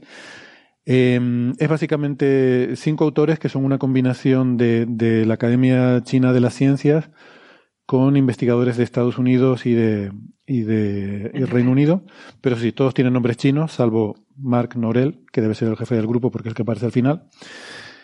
Y, y esta gente de China, por cierto, lo que trabajan es en temas de en un laboratorio de, de sistemas de control, vamos, de, de, de cuestiones de informática, eh, y los otros, los de Estados Unidos y, y, Reino Unido, trabajan en temas de paleontología. ¿no? Entonces se ve que se han juntado esta gente y, y la han liado. Ya sabéis que cuando, nos, cuando os juntáis con los informáticos se lía. Se lía y sí. suceden cosas buenas. Y si para eso estamos. Además, como con esto de la inteligencia artificial es que se puede aplicar a casi cualquier cosa, ¿no? O sea, la, lo suyo hoy en día es juntar expertos en deep learning con cualquier cosa, ¿no? Con asterisco y, y ver que de ahí salgan, salgan cosas. En efecto. Eh, en este caso, a ver, en, en paleontología, al igual que en medicina y en muchos otros aspectos, en muchas otras ciencias, eh, una revolución muy buena fue el uso de tomografía computarizada y, y escaneo de sincrotrón para eh, escanear los fósiles, ¿no? Mm. Porque tú tienes un fósil y os pongo en contexto. Si tenemos antiguamente, tú tenías el fósil, imagínate, está en una matriz de, de roca y hay zonas que son muy, muy complicadas de, de interpretar. Entonces, ¿cómo se hacía hasta que llegaron estas tecnologías? Pues a ojo de buen cubero. O sea, el paleontólogo con su fosilito, con su lápiz y papel, iba tomando medidas, iba diciendo esto me parece que es así, tal. Luego otra cosa, eh, para hacer, para ver esa cara que no ves, que está tapada por la roca, no podían. ¿Qué se hacía? Eh, o para ver, eh, para encontrar también cavidades, una cavidad interna, ver cómo era el alojamiento del cerebro, oído interno, eh, zonas resonadoras, todo eso tienes que romper el fósil, tienes que abrir y buscar esas cavernas, esos huecos, uh -huh. o, órgano, o huecos que ha dejado el órgano interno. Pues para todo eso había que romper el fósil. Esto es un problema porque para hacerlo necesitas tener varios fósiles de un mismo, de un mismo ejemplar. Quiero decir, eh, que tener tu holotipo que lo vas a mantener intacto y luego varios de la misma especie para tocar y romper, porque lo vas a destruir. También para hacer eh, histología y tal. Entonces, romper, hay muchas ocasiones en las que no podemos romper el fósil. ¿Por qué? Porque solo tenemos un único ejemplar. Ese es el problema que tenemos con, por ejemplo, con Cavenator aquí en España solo hay uno y no podemos romperle. Entonces, eh, la tomografía nos permite conocer bien la estructura en tres dimensiones del ejemplar, poder obtener esos fragmentos, poder conocer cómo son por dentro y eh, tener información.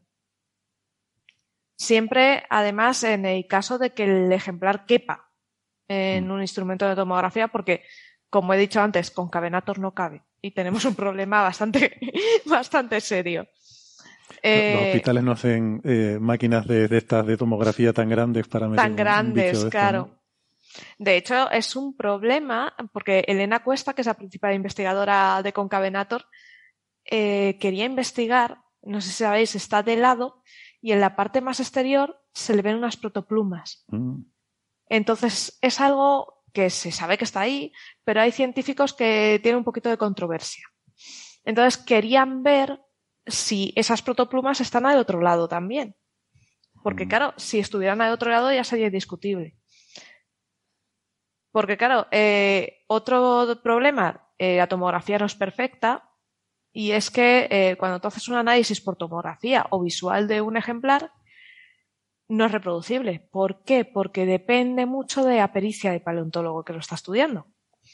De la pericia y los conceptos que tenga preconcebidos. Quiero decir, yo puedo interpretar algo según mi criterio.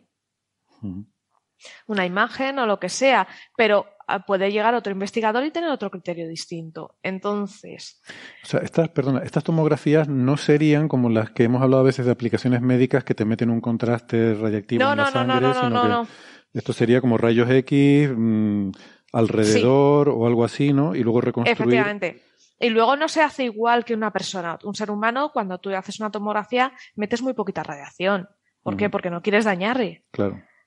Pero, aquí puedes aquí meterlo a saco, generando un mayor contraste, una mayor resolución, pero claro, para procesar eso necesitas una, una capacidad de cálculo tremenda. Sí. Entonces, un análisis Sí, y de... además es un problema, claro, eh, matemáticamente es un problema que no está, eh, ¿cómo se dice? Está, está ill conditioned, o sea, es un, es un problema que no está bien definido porque es reconstruir a partir de información insuficiente. Digamos, tú quieres reconstruir cómo es en tres dimensiones, pero tú solo tienes diferentes proyecciones en dos dimensiones. Eh, y a partir de esas proyecciones en dos dimensiones quieres reconstruir cómo es en 3D. Y eso no, o sea, estrictamente hablando, no tienes la información necesaria para hacerlo. Y bueno, se usan técnicas, pues yo que sé, como puede ser, la más simple podría ser mínimos cuadrados, pero algún tipo de regularización, tienes que imponer algún tipo de criterio de cómo, algún modelo subyacente de... Luego, aparte, dependes también mucho del contraste. Sí. Si tú el medio, esa matriz de roca, es igual de, to- de tono que el hueso, eh, por mucho que escanees, lo tienes muy crudo. Mm. Ahí sí que necesitas una persona y aparte este proceso es muy lento, eh, de analizar imagen por imagen, la tomografía. Claro. Pueden tirarse una persona, se puede tirar meses. Claro, y luego hay de generaciones, ¿no? Porque si tienes, por ejemplo, una parte que es el doble de densa que otra, pero el doble de larga, entonces, o sea, o la- perdón, el doble de densa y la mitad de larga, pues te van a generar la misma, eh, la misma intensidad. Pero luego a lo mejor desde otra perspectiva ya sí que puedes romper Ya lo esa vas degeneración. viendo, entonces, es todo ese juego el que hay que hacer. Sí, pero como cosas buenas sí que te permite eso, una, una reconstrucción 3D completa, aunque el bicho esté encajado, lo recuperas en 3D y esa recuperación 3D, que es el trabajo de, de muchos investigadores como Verónica Díez, eh, ¿qué, qué nos da? Nos da eh, tener todas las articulaciones y saber cómo articulaba el bicho, cómo se movía. Puedes reconstruir cómo, cómo se movía, a qué velocidad caminaba. Nos da una serie de información, reconstruir un animal de este, cualquier animal en 3D, impresionante para investigación. Bueno, pues eh, este estudio, ya nos vamos a meter en harina, este estudio que dice, pues que vale, que se tarda muchísimo, que es laborioso, que depende del criterio del investigador. Dice, bueno, y si investigamos, si nos juntamos con unos informáticos y generamos un, modelo un modelo que sea capaz de obtener esa imagen en 3D, pero además que, mar eh, que cree un marco de trabajo libre de sesgos y que sea difícil de manipular. Entonces, que lo que diga, que sea impepinable. Se pusieron manos a la obra y ¿qué hicieron? Esta gente, pues, como veis, son chinos. ¿Qué tienen muy cerquita? Ella- los yacimientos del desierto de Gobi. Pues usaron tres ejemplares de ceratópsidos, no, protoceratópsidos, para hacer, eh, poner a prueba y entrenar su red eh, convolucional. Eso que, que son protoceratopsidos. El, el protoceratópsido es eh, el antepasado de, de los triceratops, de estos de, de la gola. ujú. Lo de las películas, el, vale. El de los tres cuernos de las películas, ¿no? Sí.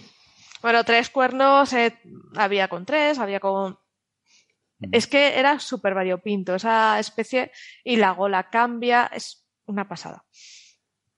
Bueno, pues eh, cogen estos tres ejemplares y los han entrenado y efectivamente su sistema, este modelo que han generado, es capaz de, en cuestión de horas o minutos, generarte el modelo tridimensional perfecto del, del fósil.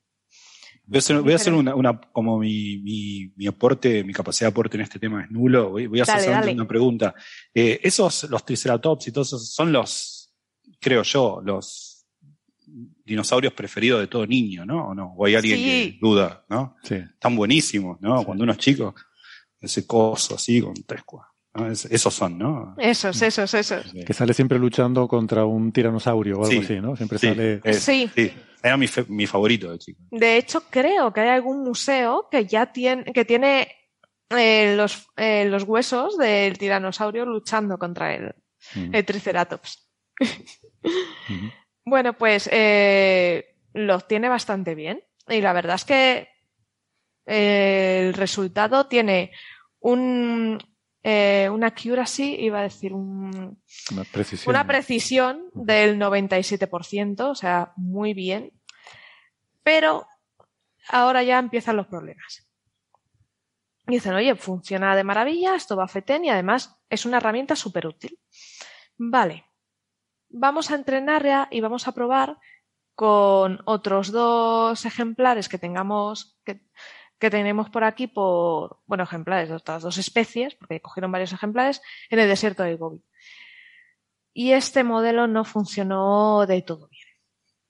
Entonces, eh, se plantea, esto ya supone un reto, ¿no? Se plantean ciertas dudas. Dice, vale, esto puede deberse a que los ejemplares de, con el que, de ce- Protoceratops eh, puede ser, eh, eran ejemplares muy juveniles, de hecho eran crías, y puede ser que su eh, osificación fuera muy, eh, fue, claro, es más débil que la de un adulto, mientras que los otros ejemplares eran ya adultos. Esto que te abre, te abre las puertas a intentar investigar si entrenando con ejemplares adultos puedes mejorar, ¿no? Digamos que ya van marcando pautas de cómo mejorar su modelo. Luego, aparte eso, eh, saben eh, que si tú creas un modelo sobre una base de terreno, una matriz de un tipo de terreno, no te va a funcionar con otro tipo de, terreno, otro tipo de, de roca. Entonces, tienes que, eh, vas a tener que generar modelos por cada tipo de suelo que tú tengas para que sea capaz de diferenciar suelo de fósil. Pero bueno, esto, eh, lo que os digo, da pie para mucha investigación en el futuro que puede ser muy interesante. Y la verdad es que el trabajo me ha parecido una maravilla, está muy bien explicado y yo creo que, porque, que tiene mucho futuro. ¿Por qué? Porque hasta hoy hay muy pocas investigaciones que se han llevado a cabo haciendo esto. Intentar obtener con redes neuronales o con inteligencia artificial eh, modelo 3D de, de los fósiles de una forma eficiente. Ujú. Bueno, olvidé decir, el, el paper se publicó en Frontiers in Earth Science, ¿no? Esto de Frontiers es una, una editorial de, relativamente reciente, ¿no, Francis? Que, que ha aparecido, pero parece bastante, que, que ha entrado con fuerza, ¿no? En muchos aspectos, Sí. en muchas áreas están, están sacando publicaciones y, y son bastante pesados, ¿no? Diciéndote, ven aquí, publica con nosotros. Bueno, le pasa lo mismo que con MDPI, con MDPI, eh, son revistas, son editoriales relativamente recientes que tienen, eh, Frontiers tendrá 15 años, no tiene más. Y, y son editoriales que han entrado en un sector de mercado que en aquel momento estaba muy libre, que era el de la revista de acceso abierto, el de pagar por publicar. Eh, te garantizan, suelen garantizarte tiempos de revisión por pares muy rápidos y, y bueno, eh, es una revista que para gente, que, to- todos los doctorandos cuando quieren defender la tesis es cuando eh, eh, envían sus primeros artículos y, y- y muchas veces se ven condicionados a, a esperar a que sean aceptados para poder defender la tesis. Entonces, si envías a una revista que, que te publican rápidamente, que en un mes sabes si sí o si no, pues eh, es la maravilla, ¿no? Entonces, estas editoriales se han aprovechado de ese tema y, y son editoriales que algunas de sus revistas tienen mala prensa y otras tienen muy buena prensa. O sea, en las revistas de Frontiers eh, y en las MDPI hay muchas de sus revistas tienen índice de impacto y tienen buenos índices de impacto. ¿eh? También hay mucha morralla y, por supuesto, hay un enorme bloque de revistas que no lo tienen, ¿eh? que no tienen índice de impacto y que tienen menos prestigio. Pero aún así es una, una editorial que publica cosas muy buenas. Algunas de las revistas de, de Frontiers son muy famosas. Esto yo no sé si es una política de toda la editorial, pero yo en alguna, eh, en una, como Frontiers in Space, no sé qué, al- algo como de, de ciencia del espacio o algo así, eh, tienen el sistema este de, de revisión abierta. A mí, a mí me, me pidieron hacer de revisor por un artículo, pero en revisión abierta. Entonces, tú haces tu informe y eh, interactúas con los autores y todo eso, no solo con nombre y apellido, sino que además queda eh, como apéndice al artículo, queda toda la correspondencia con eh, revisores, ¿no? Que es un modelo interesante, la verdad que tiene, supongo que tiene sus ventajas e inconvenientes, no, no, no tengo muy claro si me gusta o no me gusta, pero Yo creo bueno, que es más, es más transparente. Yo creo es- que es más transparente, sí. a mí me gusta por eso. Pero Sí, ahí el punto clave es el tema, estas grandes editoriales tienen su gran mercado fundamentalmente en los países eh, científicamente emergentes. ¿no? Ya China no es emergente, pero China es uno de los grandes fuentes de artículos para estas revistas. ¿no? Entonces, eh, una de las cosas que se ha documentado mucho es que los revisores miramos los nombres de los autores y la institución a la que pertenecen. Cuando tú recibes un artículo, tú miras de quién lo ha firmado. ¿no? Este, ¿Este de quién es? ¿Quién es su padre científico? ¿Dónde ha salido esa persona? ¿no? Y claro, cuando te vienen nombres pues, de gente de una universidad árabe, yo qué sé, de Mauritania, que no has escuchado en tu vida el nombre de esa universidad, los nombres de los autores no te suenan absolutamente de nada, pues ya tu primera sensación es, mm, por lo mismo este artículo. Mm.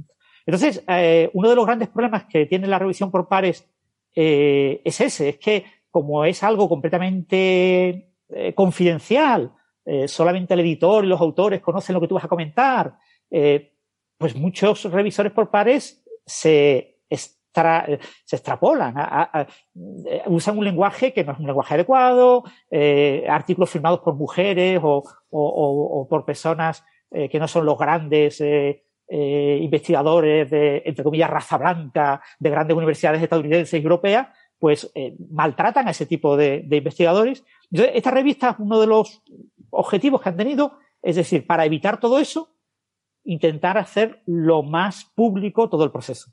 ¿no? hay revistas que, que, publican eh, todos los comentarios de los revisores, otras que solamente publican cuando el revisor da permiso. Un revisor uh -huh. puede declararse que quiere que sea anónimo el proceso, o sea, que, que sea confidencial y cosas por el estilo, ¿no? Dan cierta libertad. Pero estas revistas están vendiendo eso fundamentalmente para atraer a ese público que incluye muchos investigadores de Latinoamérica, que por desgracia también son maltratados por muchas de las grandes universidades.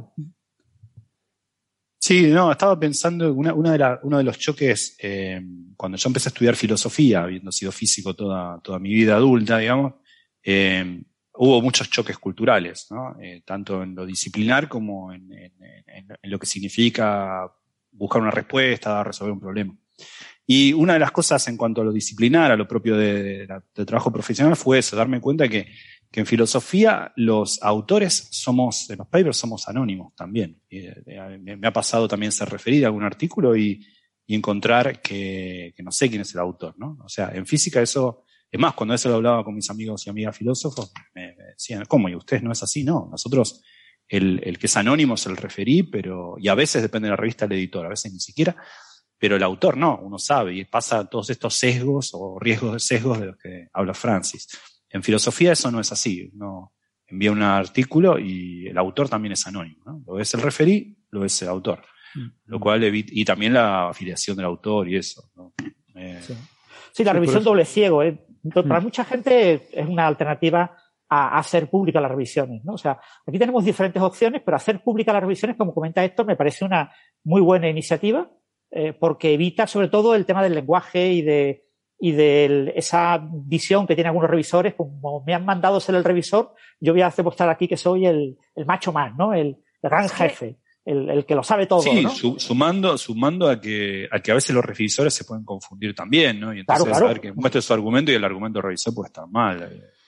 Sí, pone... Y muchos revisores no, no, entienden el artículo, ¿vale? O sea, pero claro, el, el, ese, ese gran revisor eh, caucásico dice, no, no, yo, aunque yo no entienda nada, si yo no entiendo nada, ¿por qué será? ¿Será que está, esto es una porquería? O sea, yo no entiendo nada no porque yo no lo sepa, sino porque el autor lo ha hecho fatal y lo que está diciendo es una porquería y hay que eh, re, eh, rechazar este artículo inmediatamente porque es algo incomprensible. Si yo no lo entiendo, ¿cómo lo va a entender alguien? Porque yo soy un... Entonces, ese tipo de actitud se elimina cuando es pública. Porque aparece en una página web, acompaña el artículo y entonces tú lo ves. Entonces ese hombre, ese hombre no va a poner allí. Yo no he entendido nada.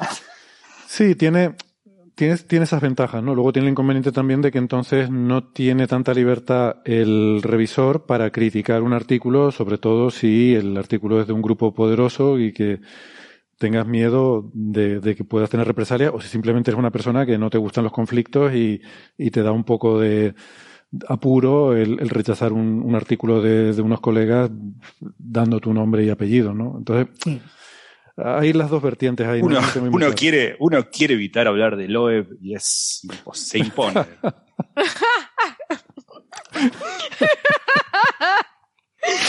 bueno. Efectivamente. El omnipresente.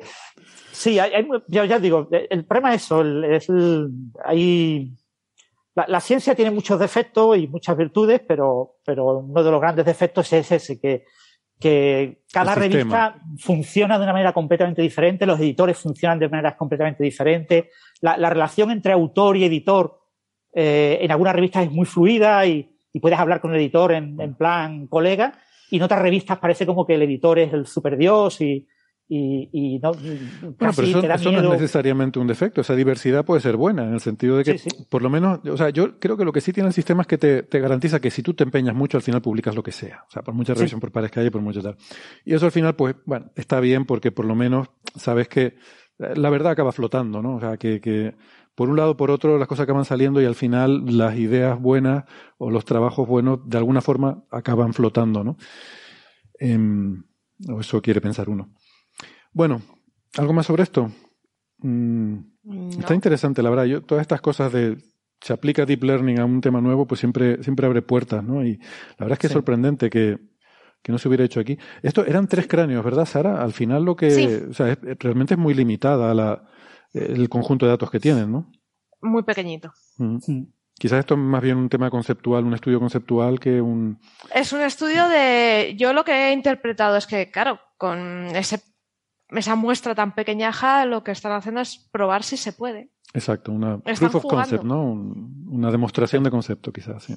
Sí, están viendo qué problemas se encuentran, porque te exponen, el paper es una gozada, porque te exponen muy bien qué problemas han encontrado, eh, eh, dónde tiene puntos fuertes, entonces te está explicando todo lo que están haciendo. Mm. Así que es eso, es su prueba de concepto total. Mm.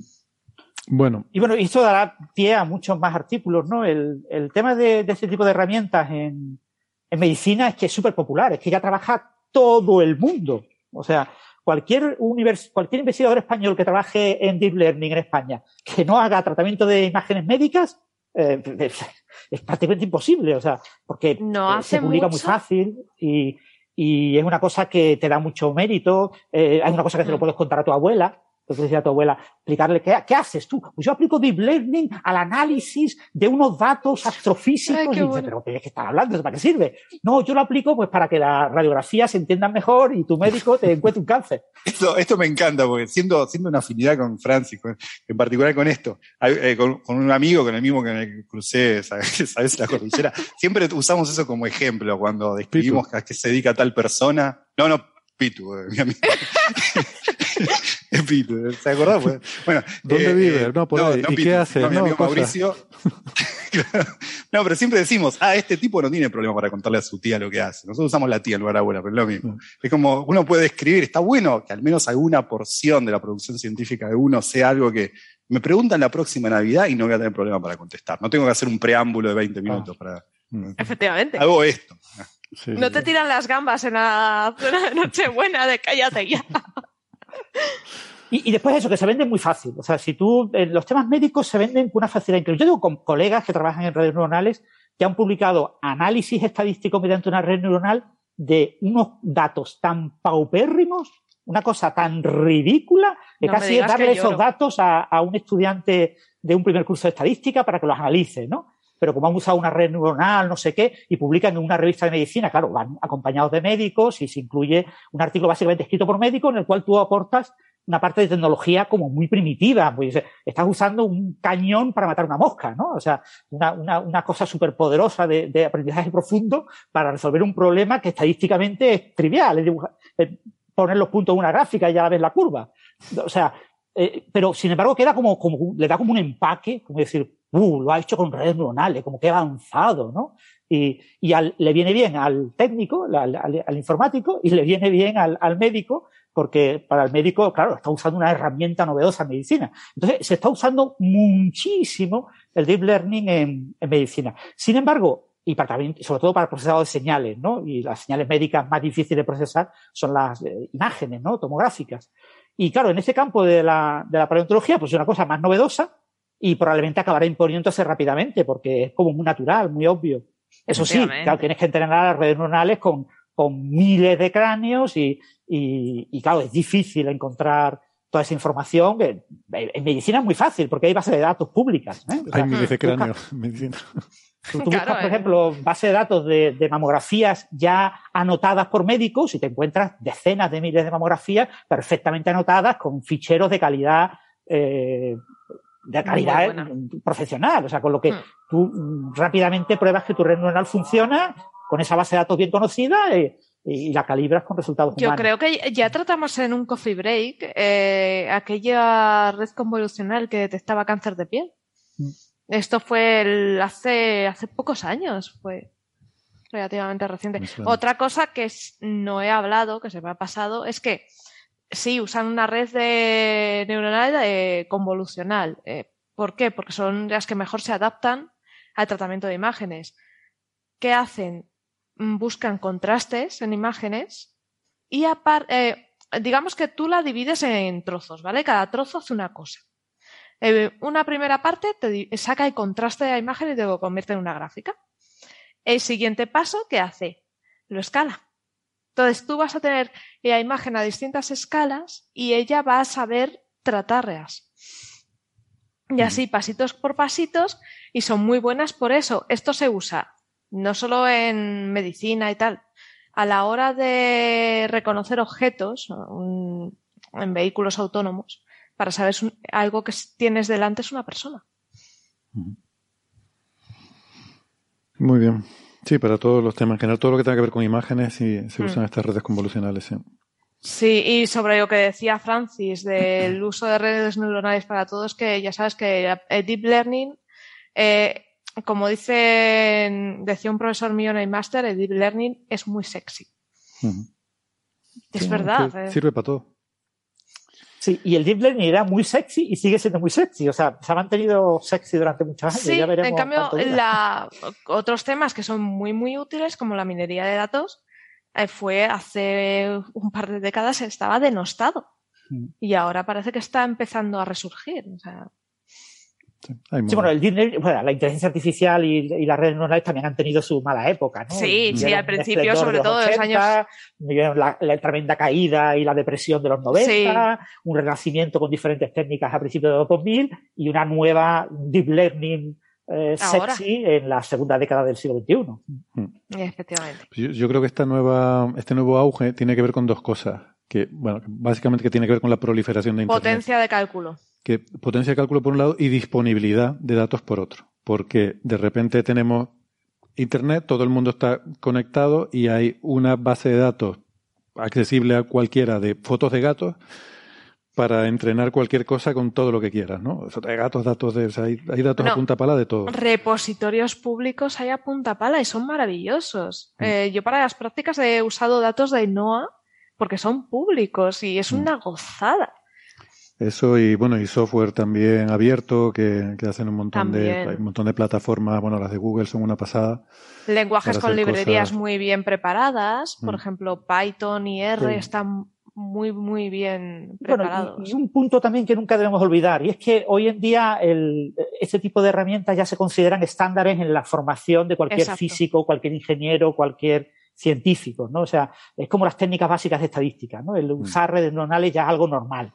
Física de partículas se utilizan para casi todo. Entonces, en teoría de cuerdas, Gastón, pues sabe que para explorar el, landscape, pues se utilizan redes de neuronas artificiales y, se prueban diferentes eh, compactificaciones de la teoría de cuerdas y ver qué, grupos de simetría van a baja energía. Todo eso se hace de manera eh, automática ahora mismo utilizando inteligencias artificiales porque es lo más rápido y porque cuando tienes necesidad acabas recurriendo a este tipo de herramientas.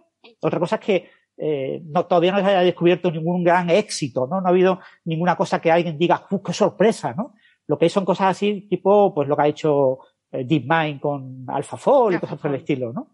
Pero no ha habido grandes eh, sorpresas, pero acabarán habiéndolas, porque hoy, hoy en día es una técnica estándar. O sea, hoy en día todo el mundo aprende a usarlas, es tan fácil de usar que, que es como, como hace 20 años aprender un paquete de análisis estadístico de datos, ¿no?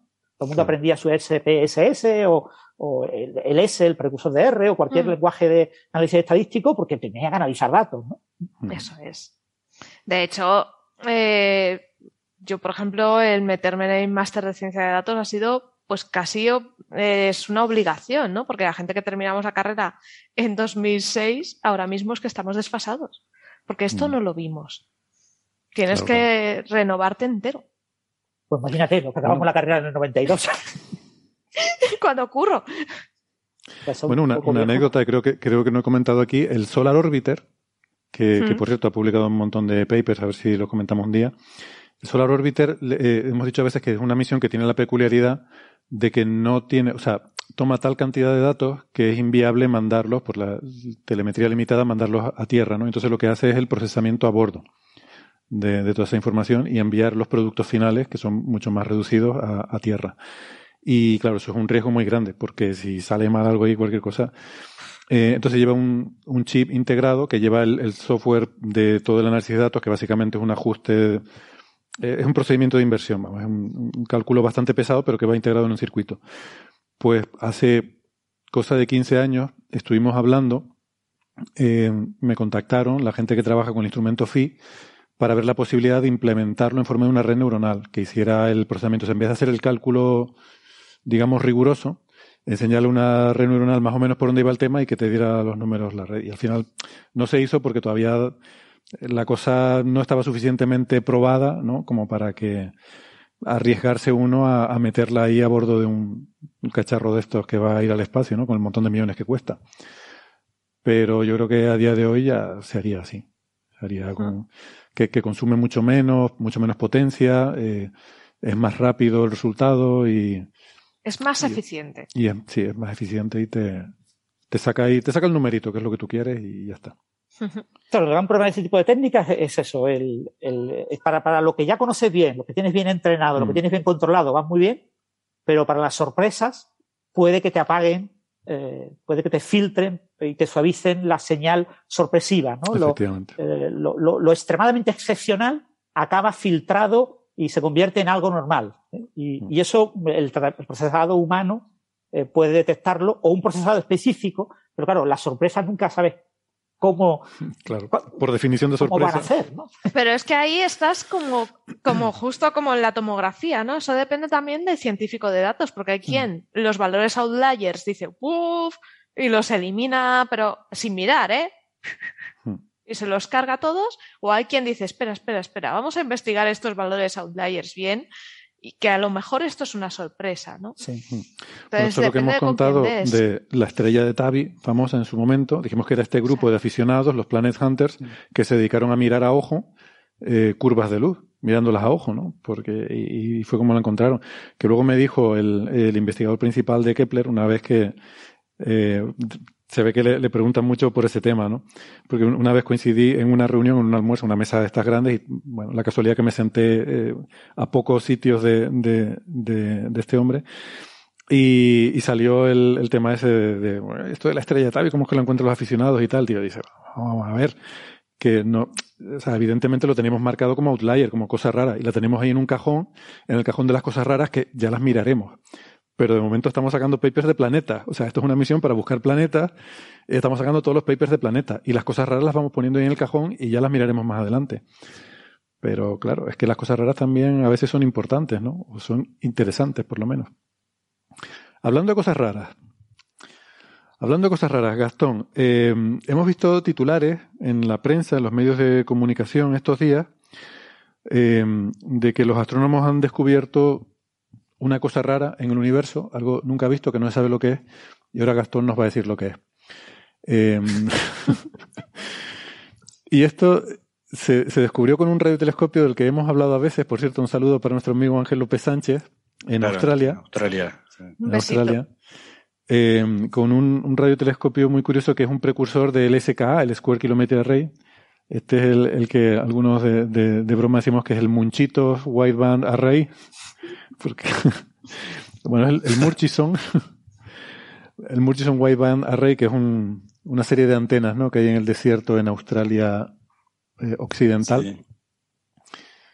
Eh, y bueno, se, se a mí este observatorio me recuerda una vez que estábamos hablando de telescopios raros en un programa con Carlos González y se puso a contarnos, no, no, vosotros buscar telescopios, los radiotelescopios, y son la cosa más marciana que os podéis imaginar. Son muy raros. Y nos puso este de ejemplo y efectivamente. Esto se aleja de toda imagen de telescopio que os podáis imaginar. Hay algunos que parecen alambrada de una granja de pollos. Sí, sí, De hecho, podrías criar pollos ahí, ya que tienes la, alambrada Ya que tienes el alambre puesto, sí. Y estos son unas aspas de metal tiradas por el suelo y... Pero muchas de ellas. Muchísimas. Ahora, lo curioso de esto, claro, aquí ves la potencia de realmente poder registrar la variación del campo electromagnético de la luz que te llega, que con la luz no podemos hacerlo, solo, solo podemos medir el fotón. Pero cuando tú puedes detectar la onda, puedes registrar la onda, la potencia que te da eso es alucinante porque, o sea, estos son, efectivamente, como dice Sara, un montón de antenas, que parece un montón de antenas puestas en el suelo, pero es que puedes hacer imagen con eso. O sea, no solo una antena que recibe señal, sino que lo puedes apuntar lo puedes apuntar a diferentes partes del cielo. Y tú dices, ¿cómo puedo apuntar esto si no se mueve? No, no se mueve nada. Tú apuntas por software. Además, apuntas a posteriori. Tú tienes todos los datos ya recogidos, ¿no? Esto tienes grabado la, la información cada antena del campo electromagnético en función del tiempo, el voltaje en función del tiempo, ¿no? Y entonces tú puedes coger esos datos y apuntar a diferentes partes del cielo haciendo, eh, se llama beamforming la técnica, es una cosa un poco rara, pero simplemente lo que hace es hacerlas interferir, o sea, sumar las señales de las diferentes antenas, tienes muchísimas antenas, y las sumas con diferentes retardos. Y según cómo sean los retardos, estás apuntando a diferentes partes del cielo. Porque cuando te llega una onda, si, viene, si la, si la onda viene justo de encima, viene una onda plana, y entonces todos reciben al mismo tiempo la misma onda. Pero si la onda viene oblicua, ¿no? Viene un frente de onda plano, imagínate que viene plano, pero viene oblicuo, entonces va a llegar primero unas antenas y después a otras. Entonces tú puedes tunear eso. Tú puedes coger tus datos y sintonizarlos para mirar diferentes partes del cielo. Eso me parece increíble. Es como coger el cielo, meterlo en una cajita y luego lo puedes ver. Eh, puedes, eh, no sé, eh, es una cosa muy rara. Pero este tipo de cosas las puedes hacer cuando realmente tienes esa capacidad de medir, de tener la onda. Entonces puedes hacer interferencias, puedes apuntar a diferentes partes, puedes hacer imagen. Te, da una potencia increíble. Estamos tan limitados por la posibilidad, o sea, el, hecho de que vemos la luz como partícula, como un fotón que llega y ya está, que mm, no vemos todo esto. y bueno, pues son las cosas que se pueden hacer con este tipo de, claro, con SK se podrán hacer mucho mejor, ¿no? Pero aquí ya se pueden hacer algunas cosas. Y esto es un paper que salió en Science de Natasha Hurley Walker, que es la primera autora, que es una investigadora eh, muy potente que trabaja con, con este instrumento, ¿no? Y Gastón, pues se dedicaron a mirar en el archivo, eh, diciendo, vamos a hacer un... Esto no es que de repente aparezca, tú estás observando y, oh, hay una cosa rara. claro, como, como muchos de los experimentos que vinimos hablando últimamente, ¿no? Muchas, muchas eh, tanto de ondas gravitacionales como astronómicos. Eh, si quieres, acércate un poco el micrófono que lo tienes como muy colgando para abajo. Ah, sí. Perdón. No, decía que como muchos de los, de los, de los descubrimientos de los que vinimos hablando en las últimas semanas y meses, ¿no? en general, eh, muchos de los descubrimientos, tanto de ondas gravitacionales hoy en día como astronómicos, corresponden a revisión de archivos, revisión de datos tomados por, a veces de décadas anteriores. En este caso también es la revisión de unos datos de de un espectro de emisión que es eh, en radiofrecuencia. Estamos hablando de radioantenas, ¿no? Estamos hablando de radiotelescopios, pero dentro, cuando uno habla de radios, está hablando de diferentes eh, bandas de frecuencia, subbandas de frecuencia dentro de radios.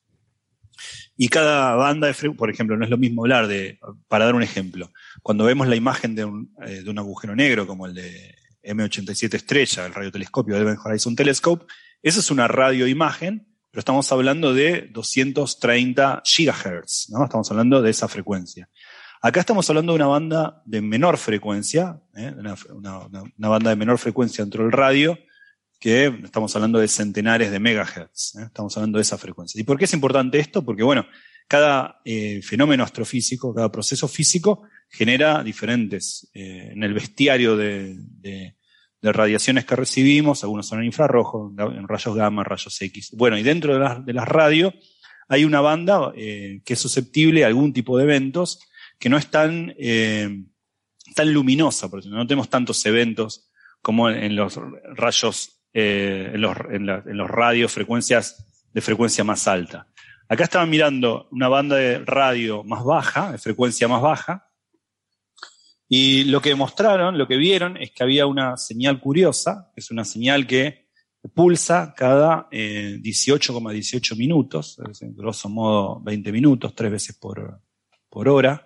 Hay una señal con una dada frecuencia de 18.18 minutos que en, radio, eh, que aproximadamente viene de 1,3 eh, pars, eh, kiloparsec, eso es decir, más o menos 4.000 años luz de distancia. Esto es nuestra galaxia, por supuesto, acá nomás. Eh, pero son 4.000 años luz de distancia. Hay una, una fuente en radio, frecuencia ¿Está baja. en la dirección hacia el centro, te suena? O... La verdad que no sé la, la dirección eh, exactamente. Pero está en el plano de la galaxia, en cualquier caso, ¿no? Sí, está en el plano. Y, y a es mí una. esto me hizo mucha gracia porque esta noticia aquí en España fue muy sonada, todos los siete diarios la soltaban. Y este fin de semana pasado eh, llego a mi suegra y le comenté que nos habíamos comprado un telescopio. Y me llega y me dice, "Ah, pues vais a poder ver ese objeto tan extraño que han descubierto. Y yo, "Mm, mucha fe tienes tú, ¿no? Claro, no, necesitarías, eh, radio. hablar con el, con el alcalde de Toledo para hacer algo. No, no, Sí, no. sí, sí, sí. No, bueno, y esta, este, este, este, este objeto pulsa a una frecuencia baja, ¿no? Más, acá hay dos frecuencias. Está la frecuencia de emisión, que estamos hablando del radio, pero después está la frecuencia del pulso. Estamos hablando de otro tipo de frecuencia. La frecuencia del pulso es 18,18 minutos, ¿no? Y, eh, y aparte, esa es como, pensemos como en un faro que está, que cada tanto te, te emite, te da luz a vos, y ese, esa, ese pasaje de la luz, que aparece cada 18 minutos, un poco más, eh, dura más o menos unos, unos pocos segundos, 30 segundos o algo así. Eh, pero encima, perdón, sí. No, iba a decir que esto se parece mucho a lo de los púlsares, solo que los púlsares es cada fracciones de segundo. Mucho más rápido. O incluso milisegundos algunos de rápido, ¿no? Y, y aquí estamos hablando de algo parecido a eso, pero... Pero mucho cada- más lento. Cada 20 minutos. Y, y probablemente muy parecido a eso, ese es el punto. Eh, ahora bien, la frecuencia es bien distinta. Como decís vos, un pulsar lo puede hacer en una décima de segundo, cada tanto, o menos, ¿eh? cada vez más rápido. Es un- algo que emite eh, mucho más rápido. Un pulsar, recordemos, es una estrella de neutrones que emite en una dirección y ese haz de luz nos pega a nosotros eh, cada tanto. Entonces es literalmente un faro, eh, pero mucho más rápido. Esto es algo muy parecido. Emite en, una, en, el radio y en, una, en una- franja bastante amplia, cada 18.18 minutos. Y encima ese, ese spot de luz que nos da cada tanto dura unos 30 segundos, algo así. Y a veces adentro de ese spot de luz hay como fluctuaciones de medio segundo más, eh, más energéticas. Es como que no es constante esa luminosidad, sino, y eso va cambiando con el tipo característico de algunas horas. Entonces, repito, es cada 18,18 minutos nos da una luz, dura, el pasaje se dura unos segundos y encima hay como unos, unas eh, fluctuaciones muy luminosas de medio segundo. Entonces la pregunta era, ¿qué puede dar origen a esto? Que porque hay, bueno, se discutió mucho acerca de qué astro puede dar origen a una emisión tal en tal banda, con tal frecuencia, es una frecuencia muy, muy baja, porque como bien dice Héctor, los pulsars son más rápidos. Entonces, bueno, hay, hay como diferentes posibilidades, pero Por cierto, hay, una hay cosa, un hecho. perdona, sobre Sí. la, la frecuencia en particular de las ondas de radio, de, de- de emisión, que dices que es baja frecuencia. Esto eh, son frecuencias, bueno, como las de las emisoras FM, en torno a, no sé si... Sí, los megas, sí, megahercios, centenares de decenas, megahercios. 100 megahercios, 80 megahercios por ahí, que mm, eh, son frecuencias que son muy interesantes para estos proyectos porque es donde esperas encontrar la señal de la época de la de la reionización, ¿no? De las primeras estrellas, este Siete tipo de... seis, sí. Eh, y lo, lo hemos hablado en el contexto de este experimento también en Australia, el EDGES, ¿no? Para buscar esa, esa señal de la época de la...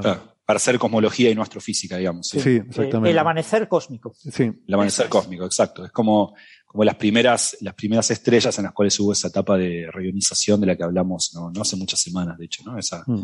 esa suerte de reionización en el sentido de, no, aquella, el universo hizo recombinación cuando tenía 380.000 años, Z igual a 1100, y luego mucho más cuando aparecieron las primeras estrellas, esa radiación, en particular ultravioleta, reioniza el, el hidrógeno del universo cuando el universo ya se enfrió y creció lo suficiente como para que eso no haga que este vuelva a ser opaco.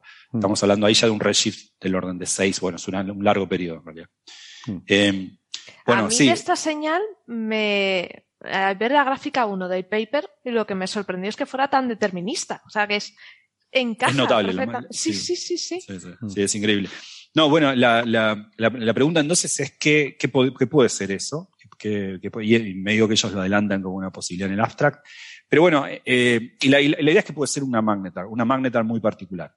¿Y por qué eso puede ser una magnetar? La magnetar, eh, esta se llama magnetar, de, sería una de periodo ultra lento. ¿eh? Pero primero eh, recordemos qué es una magnetar y por qué eh, respondía antes a lo que decía Héctor, que esto puede ser algo muy parecido a un pulsar, porque las magnetar son, al igual que los pulsares, son estrellas de neutrones. Estrellas de neutrones muy particulares, que son aquellas que cada tanto nos dan su faro a nosotros, por una cuestión contingente y por una cuestión de que emiten.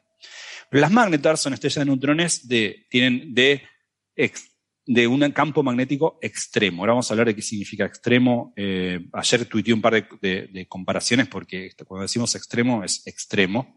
Pero es, son eh, estrellas eh, de neutrones, son objetos muy densos, estamos hablando de una masa de más de 10 a la 25 kilogramos, el doble de eso o cuatro veces eso. Es mucho menor que la del Sol, por ejemplo, que una estrella del tamaño del Sol, pero es mucho, en 20 kilómetros, nada más. Tiene casi la menos que densidad que un agujero negro, pero son muy, muy, muy densos. Para que nos demos cuenta, ya que hablábamos de montañas y de la Patagonia, sería como si yo tomase una, una cucharada de la materia de la que está hecha una estrella de neutrones, que a veces se llama neutronio, eh, eso pesaría lo mismo que el monte Aconcagua entero. Eso es extremadamente denso. Eh, entonces, esos son objetos muy densos, son neutrones muy apretados, pero adentro tienen un montón de fases distintas, de las cuales se conjetura y se estudian muchas cosas, pero nunca, no podemos estar afortunadamente, después discutimos por qué, cerca de una magnetar.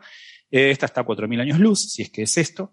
Y eh, adentro las, fases, las estrellas neutrones no son solamente neutrones. Adentro tienen otra fase, fases superfluidas, porque si bien son tan alta temperatura, están a mucha presión.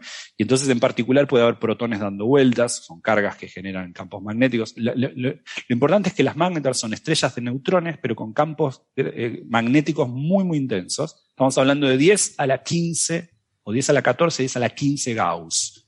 Para que nos demos cuenta, el campo magnético de la Tierra en la superficie de la Tierra es más o menos medio Gauss, oscila un poco, pero más o menos. ¿no? El, magneto con el que uno, la casa de empanadas que uno pega en la heladera, en el refrigerador de, la casa, esos son 100 Gauss más o menos. Esto estamos hablando de 10 a la 14 o 10 a la 15 Gauss. ¿eh? Estamos hablando de 13 órdenes de magnitud, 10 ¿eh? billones, en castellano, 10 billones de veces un magneto de... Había varias eh, analogías, por ejemplo, eh, creo que el que estos que levantan coches en, los desguaces, creo que esos son del orden de mil Gauss o varios. Puede ser porque sí, eh, porque me sorprendió saber que los más energéticos que uno se hace en la Tierra no son más que 100 veces eso. Sí, puede ser. Eh, esto, esto es una es terrible. Estamos hablando de 10 a la 15 Gauss, 10 a la 14, 10 a la 15 Gauss o 10 a la 11 Tesla, que equivale a 10 a la 15 Gauss. Eh, es, tremendamente magnético. Por ejemplo, eh, eh, hay dos que me gustan mucho, una para, el público general y otra para los físicos. Para el público general es si uno pudiese una magnetar de acá, entre la, entre la Luna y acá, entre estos 380.000 kilómetros que nos separan, en la mitad de camino entre la Luna y acá, una magnetar ahí borraría de un plumazo todas las tarjetas de crédito del planeta y todas las memorias magnéticas del planeta. Una magnetar mucho más cerca, mucho más cerca, eh, no, no más cerca que eso, sino cerca acá, unos cientos años luz, eh, sería tremenda para la vida en la Tierra, no directamente, sino indirectamente, porque destruiría la capa de ozono inmediatamente y nos moriríamos en poco tiempo. O sea, es, son objetos muy, muy energéticos. Bueno, no, porque estas magnetars pulsan mucho, en realidad. No, una magnetar en sí, sino lo que pueden llegar a pulsar. Eh, pues son muy, muy magnéticos. Pero hay una para físicos que me gusta mucho, que es la siguiente. Es, uno sabe que el campo magnético tiene una densidad de energía, ¿no? Grosso modo dada por el campo magnético del cuadrado. La densidad de energía, densidad de energía de una magnetar tan cerca de, ella, es tan grande que es 10.000 veces más que la densidad de energía que está en el plomo debido a la fórmula MC cuadrada. Uno sabe que la... O sea, estamos hablando, un kilo de plomo, un kilo de plomo convertido en energía es 10.000 veces más chico que solo la energía concentrada en esa misma región del espacio por un campo magnético magnetar. Son tremendamente energéticas, lo cual las hace tremendamente también difíciles de, ver.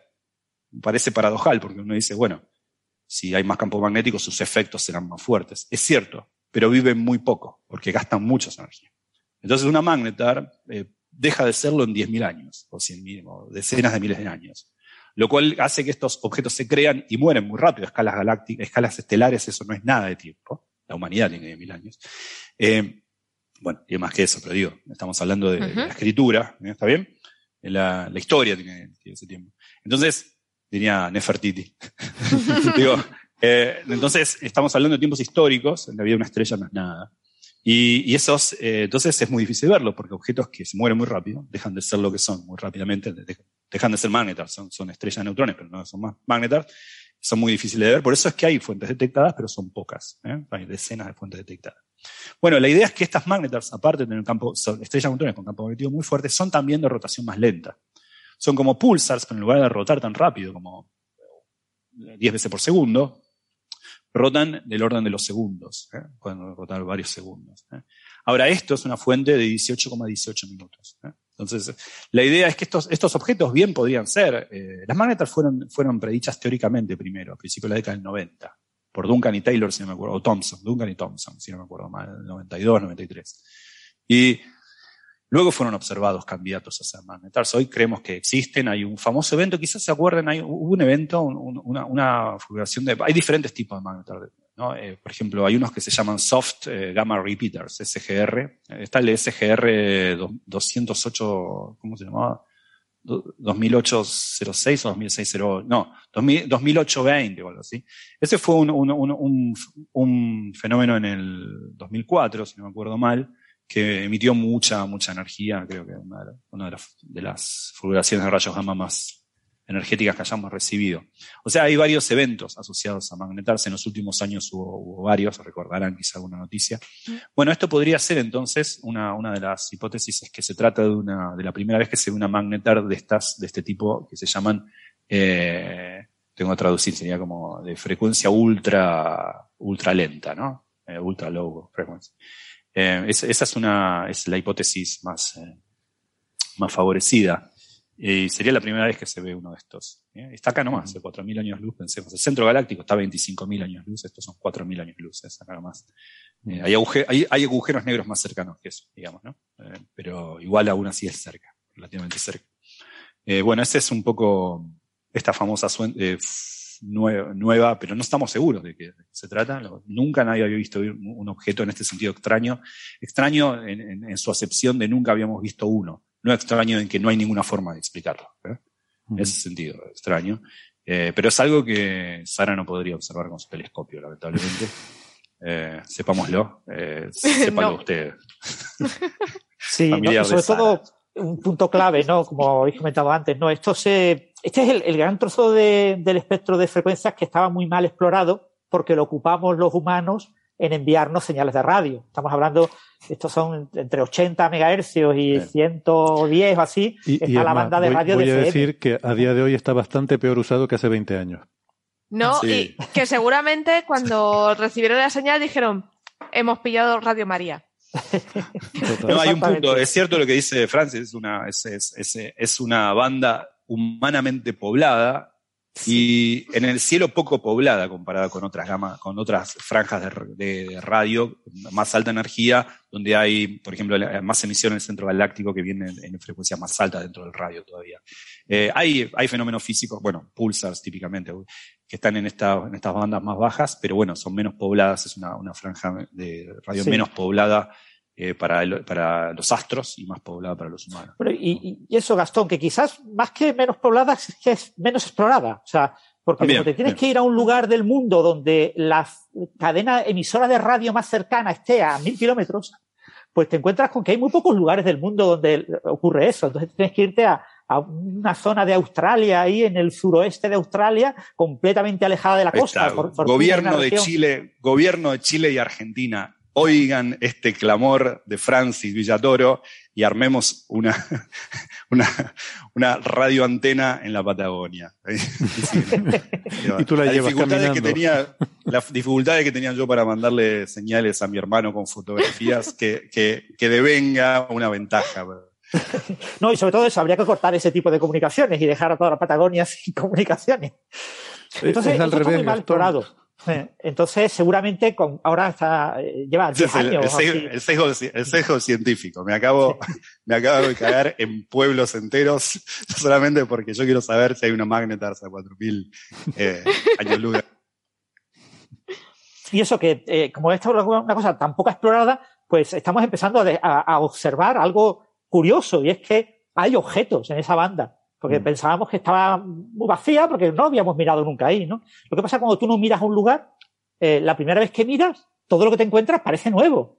Porque, mm. eh, y de interpretar esos objetos, claro, son objetos aparentemente únicos. Pero yo creo que en, en nada, 10 años vamos a tener cientos o miles de señales eh, en estas bandas de frecuencia de este tipo de objetos y vamos a caracterizar todos los patrones y entre ellos es posible que haya algunos objetos nuevos no observables en otras bandas de frecuencia. Porque aquí parece que esto es un magnetar como, como los que ya hemos observado en otras bandas de frecuencia, lo que pasa es que tiene, pues eso, unas características de periodo, etcétera, más lentas, ¿no? Su frecuencia es ultra baja, ¿no? Como ha dicho Gastón. Pero eh, puede que acabemos encontrando objetos que, no se pueden observar en, otras bandas. Claro, y es importantísimo eso, porque si uno tuviese una suerte de estadística sobre su presencia, puede empezar a acotar modelos de su formación, en cuánto viven, porque, por ejemplo, eh, cuánto vive una magnetar es una cosa que sabemos por los modelos de, predecimos, en, en, 10 a la 4 o un numerito 0,6 por 10 a la, a los cinco años tienen que decaer sus campos magnéticos. Entonces, eso no lo vamos a poder, no estaremos acá para chequear eso. Pero sí sabemos cuántas se tienen que formar y entonces cuántas ya no tiene que haber. Entonces, en función de su población podemos un poco comprobar también lo que, lo que queremos entender de su estructura, de, que, cómo están hechas, por qué mantienen su campo ese tiempo y no más o menos. Muy bien, pues pues nada, muy interesante. Entonces probablemente es una magnetar. Esto que recuerdo que hubo una noticia hace poco de que habían identificado, eh, creo que salió publicado en Nature, el origen de un, FRB, eso, esas ráfagas rápidas de radio que son tan misteriosas que siempre las vemos en otras galaxias, porque se había identificado una en nuestra propia galaxia y parecía eh, estar asociada con una magnetar. Sí. Exactamente. Sí, esto fue el año pasado, si no me equivoco, a principio del año pasado o el anterior. O sea que, bueno, que son objetos pues muy, muy interesantes, ¿no? Que pueden ayudarnos a explicar muchas cosas. Es que en general las magnetars eh, emiten en radio, emiten en, X, emiten en gamma también y eh, emiten en una gran eh, banda de frecuencias. En, todo lo que no, en todo lo que no besara. Exacto, en todo lo que no besara con su telescopio. Pues están estos. ¿Qué esperáis? es, un, es un Dobson, no, no me pidáis mucho. No, pero por eso digo, están estos fast radio burst y también los soft gamma repeaters, también, ¿no? Que son en mm. gamma y no son en radio y también son, eh, se, deben a, a magnetas. Mm, todo menos yo, siempre, yo siempre fui de gamma ray. Gamma ray. Y esto, el, eh, después de haberlo encontrado, fueron a. Porque, a ver, eh, si yo entiendo bien, habían observado primero, habían buscado primero en un, eh, un, archivo de datos de 24 horas, una base de datos de 24 horas. Y después de, identificar este objeto y encontrar que tenía esta pulsación periódica, entonces fueron a años de datos. Y claro, no siempre tienen datos en los que pueden ver este objeto, pero donde había, estaba, o sea, donde ellos predecían que debía haber un pulso, ahí aparecía un pulso. Eh, o sea, que lleva ahí mucho tiempo, no es una cosa que apareciera ahí de repente, ¿no?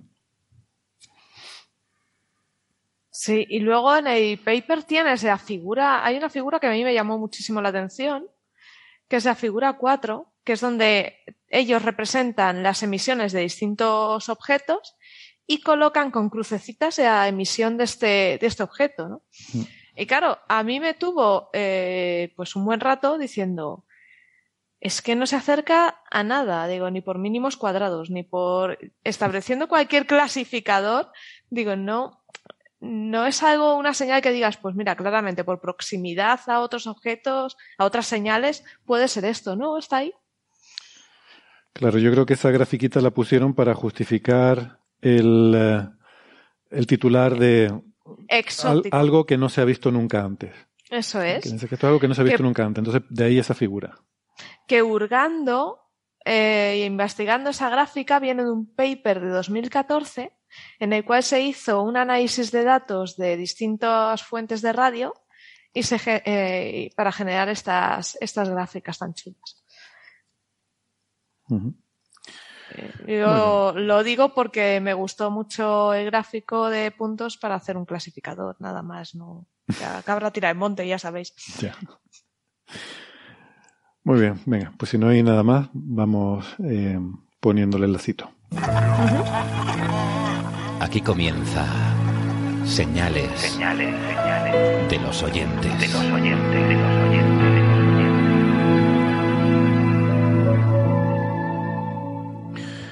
Bueno, pues vamos a ver por aquí en el chat. No sé si en el público hay alguna pregunta, que creo que ya, ya, sí, ya te resolvieron la duda durante el descanso.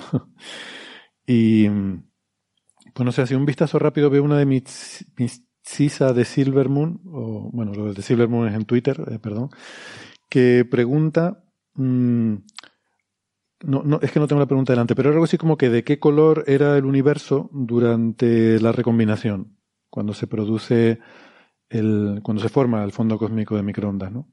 Que bueno, eh, esa es fácil, esa, esa la podemos eh, responder. Quizás, Gastón, ¿quieres darle tuya, que eres el que más vives en esa época? Eh, bueno, mira, el, el, Z, el Z que lo que nos dice es cuánto el redshift, el corrimiento al rojo, que nos dice Por cierto, cambia una cosa, perdona, ahora que mencionas el corrimiento al rojo y el Z como unidad cosmológica de medida de tiempo y tal, el otro día en una conversación con José Edelstein se nos ocurrió, que ya sabes que José es muy gallego de su Galicia, se nos ocurrió introducir como medida cosmológica el, la morriña, es decir, el universo sí. en morriña igual a 5, para referirnos a una etapa muy pasada del universo. En este caso, morriña igual 1100, para decir el... Exacto, exacto. Sí, es... Eh, bueno, en ese, en ese momento, eh, yo como físico y no como astrónomo, te voy, a, te voy a decir las cosas en mis unidades preferidas, pero pensemos que el, el corrimiento al rojo son 1100, ¿no? ¿Eso qué, qué significa? Que la frecuencia con la que hoy vemos eso estaba 1100, era 1100 veces eh, mayor. Y hoy vemos eso en, microondas. ¿eh? Eh, otra forma de pensar eso es calcular la, la, energía que había en el universo en ese momento, porque hay una relación muy directa entre, entre, la frecuencia, entre la frecuencia de esa radiación y, y, la energía que había. Era la energía, ingenuamente uno diría, ingenuamente no es el resultado correcto, sería eh, la energía de ligadura del hidrógeno. No es el caso. Pero ¿por qué uno ingenuamente diría eso? Bueno, porque es el momento donde se forman los átomos de hidrógeno, dejan el, la luz que había ahí deja de ionizar el hidrógeno. Entonces uno diría, ah, ya está, esa es la respuesta, 13,6 electronvoltios. No es la respuesta correcta porque hay muchos fotones por átomo, entonces en realidad le pegan de a muchos, así que la temperatura es más baja, 0,3 electronvoltios, si no recuerdo mal.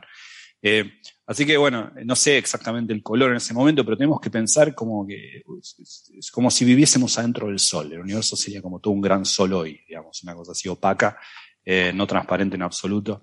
No sé el color en, en, en frecuencia. Sí, si os acordáis, el, el, el, CMB se considera ya formado en ese, en ese Z igual a 1100.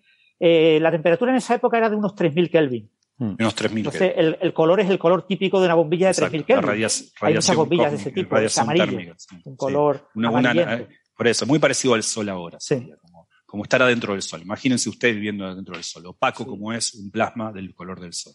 No, y más, más, o menos la temperatura frío, del sol, ¿no? Más rojizo. Un poco más frío, sí, un poco más rojizo porque el sol tiene en su superficie algo así, ustedes me corregirán, pero como 5000 Kelvin o algo por el estilo. Sí, 5700, eh, casi 6000.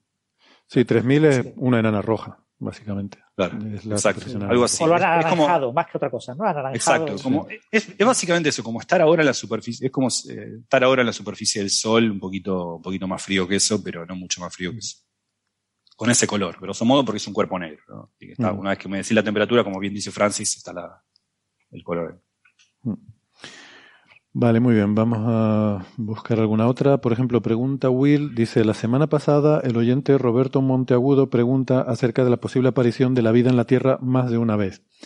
El físico Paul Davis busca linajes que no desciendan de Luca. Sí, bueno, Paul, Davis busca muchas cosas, algunas bastante curiosas. Eh, pero sí, vamos, yo no, no, soy experto en paleovida, pero, a ver, es, es plausible pensar que, que la vida tuvo múltiples surgimientos en la historia de, de la Tierra eh, y que, pero que bueno, que al final esto es una competencia salvaje en la que se, la, competencia acaba formando, si, no se pone ningún tipo de regulación, se acaban formando monopolios, ¿no? Y, y Luca se quedó con todo. Um, que pueda haber por ahí alguna, alguna cepa muy particular en algún sitio muy aislado, yo qué sé, pues no lo sé en algún sitio que, que, haya quedado algo de una cepa descendiente de, algún otro. Bueno, hasta ahora que sepamos no hay evidencia de eso, ¿no? Toda, toda la vida que conocemos eh, tiene pinta de, converger a Luca, ¿no?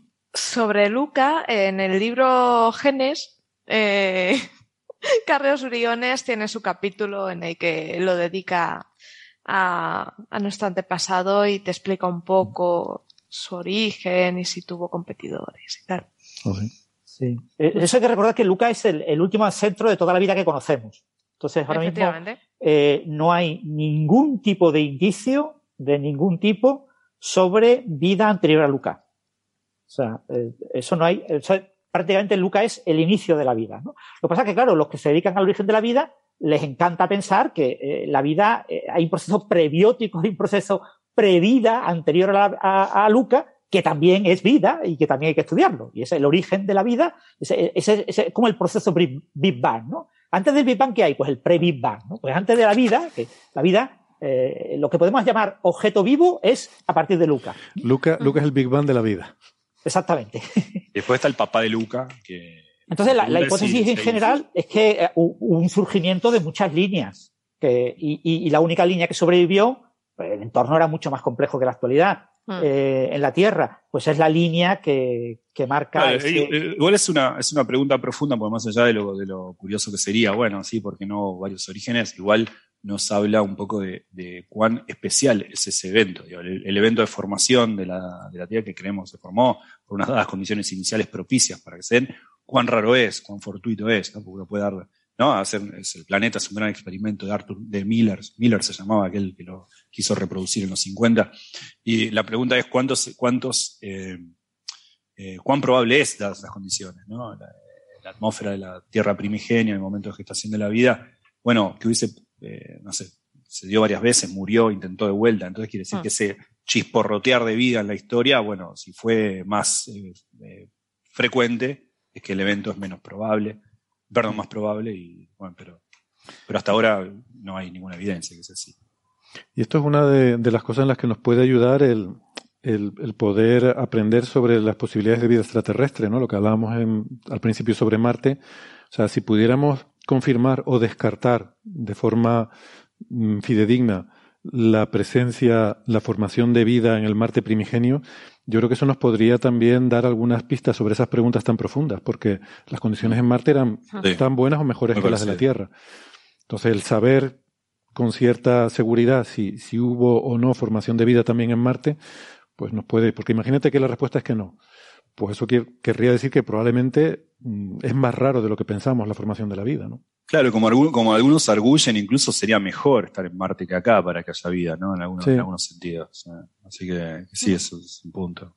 Sí, la vida tuvo, perdón, la Tierra tuvo momentos eh, primigenios mucho más convulsos, ¿no? El, el choque que dio lugar a la Luna, o sea, eh, hubo un- fue una época mucho más convulsa, esos cientos de millones de años primitivos primeros de la Tierra fueron eh, más hostiles para el surgimiento de la vida a priori que esos millones de años en, en Marte, ¿no? Lo que pasa es que después Marte evolucionó rápidamente a, a algo más inhabitable y, y sí, sería importantísimo. El, el- el primer, el objetivo clave de encontrar restos de vida pasada en cualquier lugar del universo es ese. Es eh, poder inferir, eh, por comparación con la vida que conocemos, eh, si Ahora- el camino es un camino muy dirigido hacia lo que conocemos o es un camino mucho más abierto con muchas más posibilidades.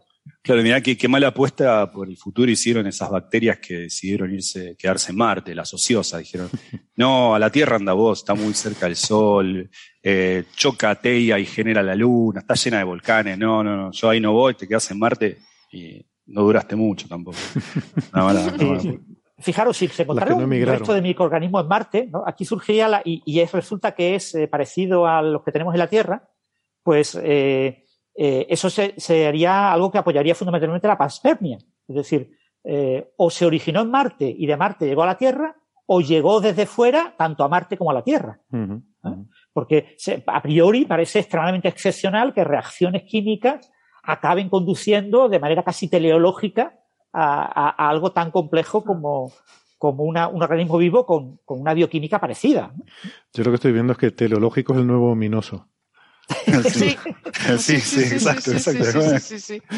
una cosa increíble, una cosa interesante es qué afortunados que somos por tener a Marte acá nomás. ¿no? Bien pudimos haber nacido digo, otro- pensemos en otro lugar donde la- acaso la vida sería posible. Quizá alguna luna de los planetas, de los planetas gaseosos, ¿no? Podríamos haber nacido ahí. Alguna de ellas quizá tenga la posibilidad de albergar vida, eh, pero no tienen muchas compañeras como para ir. eh, es una o dos las que tienen esa ventaja. ¿no? Nosotros tenemos la suerte de tener un planeta acá al lado, que incluso en algún sentido sabemos que su historia fue más favorable para que nosotros existiésemos ahí, y ahora podemos imaginarnos qué nos pasó, qué, qué nos hubiese pasado, qué le pasó a ese planeta, si alguna vez hubo algo o no, aunque la respuesta sea negativa, ¿no? Abre un montón de preguntas. ¿Por qué no? Digamos. O sea, eh, su pasado era bastante, no te digo que era vivir en el Mediterráneo, pero eh, era, ¿no? Mm, ¿Qué sé yo? Yo, con eso que dice de las lunas de los planetas gigantes, yo- a mí me encantan y soy muy, muy fan de, sobre todo desde, desde la película de 2010. Pero hay una cosa que me intriga con ese tema y es que seguramente hay muchas más lunas de planetas gigantes habitables que planetas con superficies habitables. O sea, parece más fácil, están mucho más blindadas, más protegidas. Por probabilidad, parecería que deberíamos vivir bajo kilómetros de hielo. Y sin embargo, no, vivimos en un, una superficie expuesta. Así que no sé si eso dice algo sobre la habitabilidad de esas lunas o no. Una especie de. Vos sabés la argumento. pro- las altas probabilidades que hay que bajo el hielo en este momento en alguna parte del cosmos haya un programa de radio en el cual alguien se está haciendo la pregunta de si es cierto esa conjetura de que hay seres vivos que pueden vivir en la superficie. Nada, no crea. Sí, sí, sí. no, no, sí. pero no sé si me he expresado bien. Si hay, si hay muchas más lunas de planetas gigantes con condiciones de habitabilidad joviana, eso querría decir que lo más probable es que nosotros viviéramos en una de esas lunas. Y el hecho de que no Mm. vivamos en una de ellas quizás nos está indicando que no son. O sea, que la, que las que la probabilidad de que esas lunas sean habitables es baja para que compense el número de lunas que hay y que nosotros vivamos en uno de estos planetas. ¿no? El mismo argumento que tengo con las enanas rojas, que lo sacó David Claro. Keeping en un paper, por cierto. Sería decir- como la paradoja de Fermi, pero amplificada por el, por el hecho de que hay muchas más, sería... Sí, sí. Eh, Keeping sacó un paper que se titula La paradoja del, del cielo azul o algo así, que es que ¿por qué no vivimos, eh, con- por qué no tenemos un cielo rojo? Porque dado que hay muchas más enanas rojas eh, y que viven más, parecería más probable que viviéramos en torno a una roja que, que una estrella amarilla. ¿no? Bueno, esto ya, pero estamos en la sección de preguntas de los oyentes. Estas son preguntas mías. eh, no, no tiene sentido estar aquí. Bueno, yo también soy un oyente. Sí, pero eso, recordar, recordar siempre eso, además muchos documentales de este tipo National Geographic lo destacan muchísimas veces, ¿no? Uno de los problemas de la exploración humana de las lunas de los grandes planetas gaseosos es que es un ambiente extremadamente radiactivo, extremadamente con muchos rayos cósmicos, un ambiente muy duro para la vida. Mm. Es decir, eh, en una luna de un planeta Pero- pero en la eh, tipo superficie. Júpiter Pero es muy difícil que aparezca la vida en superficie, es En prácticamente imposible. Claro, claro. ¿vale? No, estamos hablando de abajo. oculta bajo muchos kilómetros de, de hielo para estar protegida de esa radiación. Claro.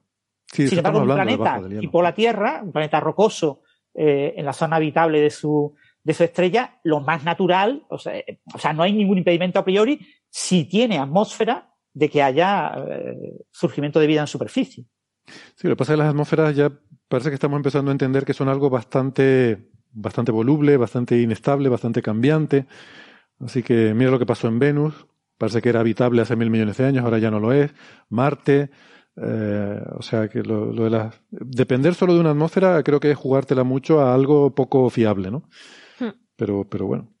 Quizás hay, hay, hay otra respuesta to- todavía un poco más, ya puestos a tirarnos a la piscina o, o al océano subglaciar. Eh, hay otra eh, posibilidad todavía más sugerente que es el hecho de que no, la vida sí es posible, pero la inteligencia no. Porque desde ahí abajo no ves las estrellas. Entonces no puedes ver ciclos que se repiten y, y no puedes. Bueno. No sé, eso- Eh, eso sí, siempre es la- A saber qué ven ahí abajo. A saber qué ven ahí abajo. Tienen, tienen cosas interesantes. Hombre, deberían tener estaciones también, aunque estén debajo, porque el paso, la, la órbita elíptica de la Luna genera variaciones en la fuerza de marea. La, poética, submarino. la poética conjetura de Héctor Socas es no hay inteligencia sin cielo. Exacto. Yo- yo- la he leído por algún sitio, ¿eh? No, Si no miras a las estrellas, no eres inteligente. Bueno, algo preguntan así. en el chat, la última pregunta de Exospace. Eh, ¿Lucas se podría reconstruir a partir de los organismos actuales? Y la respuesta es, se podría, se está intentando reconstruir, pero no lo hemos logrado, pero sí. Se está intentando reconstruir cómo era eh, ese organismo primordial. Parque Eh, Lucásico. Se está intentando fundamentalmente primero entender qué es una célula mínima, qué es lo mínimo imprescindible para que una célula eh, pueda ser eh, viva, tanto viva de manera separada como eh, vida dentro de eh, otras, otras células o, o, en un entorno en el que haya otras células que hagan otras labores, porque puede que la vida eh, surgiera de manera colaborativa, es decir, que no, no hubiera célula, o, células precélulas, vamos a llamarle precélulas, que pudieran sobrevivir de forma independiente, sino que tuvieran que estar en agregados, en colonias, en las que diferentes células compartían cosas y después hubo procesos de, eh, de, de, de, incorporación, de, de transferencia genética cruzada entre esos primitivos genes, entre esas eh, precélulas que dieron lugar a lo que al final acabamos viendo como una célula. O sea, eso puede ser muy complicado, pero se está intentando reconstruir lo que debería ser ese Luca y probablemente en 30, 40 años lo tengamos. Bueno, también pregunta Exospace, eh, estoy siguiendo con el orden, si las estrellas de neutrones no pulsantes pueden nacer directamente de una supernova o siempre pasan primero por una fase de pulsar y o magnetar. Eh, yo diría que estrellas de neutrones no pulsantes, o sea, pulsante o no pulsante no, no depende de la estrella, depende de la perspectiva con nosotros. Eh, todas las estrellas de neutrones, por lo que pensamos, nacen con un campo magnético súper intenso porque han compactificado el campo magnético de la estrella de la que provienen en un núcleo pequeñísimo, eso lo intensifica muchísimo. Ese campo magnético eh, anclado en una estrella que está rotando también, que rota muy rápido por conservación del momento angular, al, colapsar una gran parte de la estrella a un objeto tan pequeño rota muy rápido, entonces tienes un campo magnético súper intenso rotando muy rápido, eso genera una emisión de sincrotrón que debe estar presente en todas las estrellas de neutrones. Y la vemos pulsar o no según ese chorro barra la dirección de la Tierra o no. O sea, las, que, las estrellas de neutrones normales son igual que los púlsares, lo que pasa es que su chorro no, no, no va en nuestra dirección. Otra cosa es que luego con el tiempo, pero yo creo que esto ya son tiempos casi cosmológicos, se van poco a poco frenando y, van, van, frenando su rotación, pero no, no, sé cuáles son las estimaciones, pero sospecho que estamos hablando de tiempos de la edad del universo para que se frene una estrella de neutrones o algo así. Sí, hay que recordar que los campos magnéticos, en los la Tierra, por ejemplo, los, los, campos magnéticos son dinámicos, es decir, no, no, no como el, el, polo norte y el polo sur del eje de giro, que parece que están bien definidos por el eje de giro, sino que el campo magnético, lo que, la posición de los polos cambia en función de eh, la dinámica, la magnetodinámica interna que genera el campo magnético. Las estrellas de neutrones tienen intensos campos magnéticos, sus polos no tienen por qué coincidir con los polos de los ejes de giro, y eso genera lo que se llaman manchas brillantes. Es decir, los lugares donde nace y donde, o sea, las líneas de campo magnético nacen de un cierto lugar, de un cierto polo en la superficie y se cuelan por el, por la antípoda.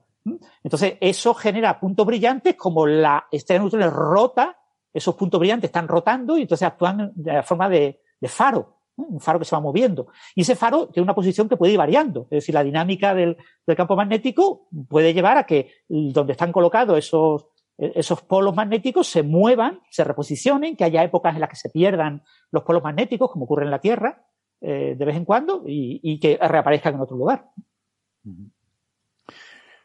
Bueno, eh, veo que hay una pregunta de Cristina Hernández que lo que hace es aclarar la que planteaba la semana pasada sobre la paradoja de Zenón. Y eh, lo que pasa es que es, muy, muy larga. Yo eh, te propongo, Cristina, que la miramos luego eh, estos días y para la semana que viene, como Cristina es habitual de, de estas grabaciones, pues eh, sacamos el tema. Y así pasamos ya, vamos buscando una última ya no muy larga para ir terminando. Em, por ejemplo, pregunta Justiniano Estrada si es compatible con origen artificial esta señal atribuida al objeto que aparenta ser un magnetar. Radio bueno, María. Radio María. Hombre, hay una cosa, ¿no? Es, es, de, es de, banda ancha esta señal eh, y tiene un, un, índice espectral que no es de emisión térmica, pero, pero que sí, en principio, no, no parece una señal de comunicación, estas cosas que, que normalmente son de banda estrecha. O sea, tú cuando, cuando es una señal de origen artificial la solemos hacer de banda estrecha. Eh, que evidentemente una civilización, porque le da la gana, podría ser una señal de banda ancha, pues sí podría. Pero se parece mucho a las señales naturales que vemos de forma habitual. ¿no? No, es que sea, no es que no sea compatible, la pregunta es si es compatible. No es que no sea compatible, pero en principio no vemos nada en la señal, ¿verdad, Gastón? Tú que has leído más el paper, no vemos Sí. nada que haga sugerir eso. Bueno, no hay ninguna estructura, como bien decís, no es una, no es una señal térmica, no, no, no sigue exactamente el, el- el- el espectro de Planck, pero es una señal bastante de banda ancha, ¿no? de las generadas naturalmente. Bien decís vos, uno podría tratar de comunicarse con hogueras, y en ese caso el espectro de comunicación sería exactamente el térmico, pero quizá eh, estamos eh, hablando de seres un poco más inteligentes que eso. Sí, cuando estábamos hablando de la señal BLS1, el candidato Breakthrough Listener, Claro, eh, una de las- era, era llamativa. Y una de las cosas, por- una de las razones por las que era llamativa es porque era de banda muy estrecha. Claro, Eh, eso pasa. Por lo general, uno cuando hay un pulso muy estrecho, eh, uno dice, bueno, busquemos rápidamente un fenómeno físico que dé origen a esta frecuencia o este, este narrow digamos, spectrum, porque si no, eh, no hay muchos fenómenos. Típicamente los fenómenos físicos dan lugar a cierto, cierta banda. Un espectro ampliada. suave, ¿no? Un espectro suave y amplio. Bien, bien. Muy bien, pues con esto yo creo que terminamos por hoy. Eh, así que muchas gracias a todos los oyentes, eh, al querido público, eh, a los amigos que nos han estado siguiendo en el chat, dejándonos sus preguntas, sus comentarios. Y por supuesto a todos ustedes, Gastón, Sara, Francis y Jorge, ha sido un placer una semana más. Nos vemos la semana que viene. Nos vemos. Chao, besito.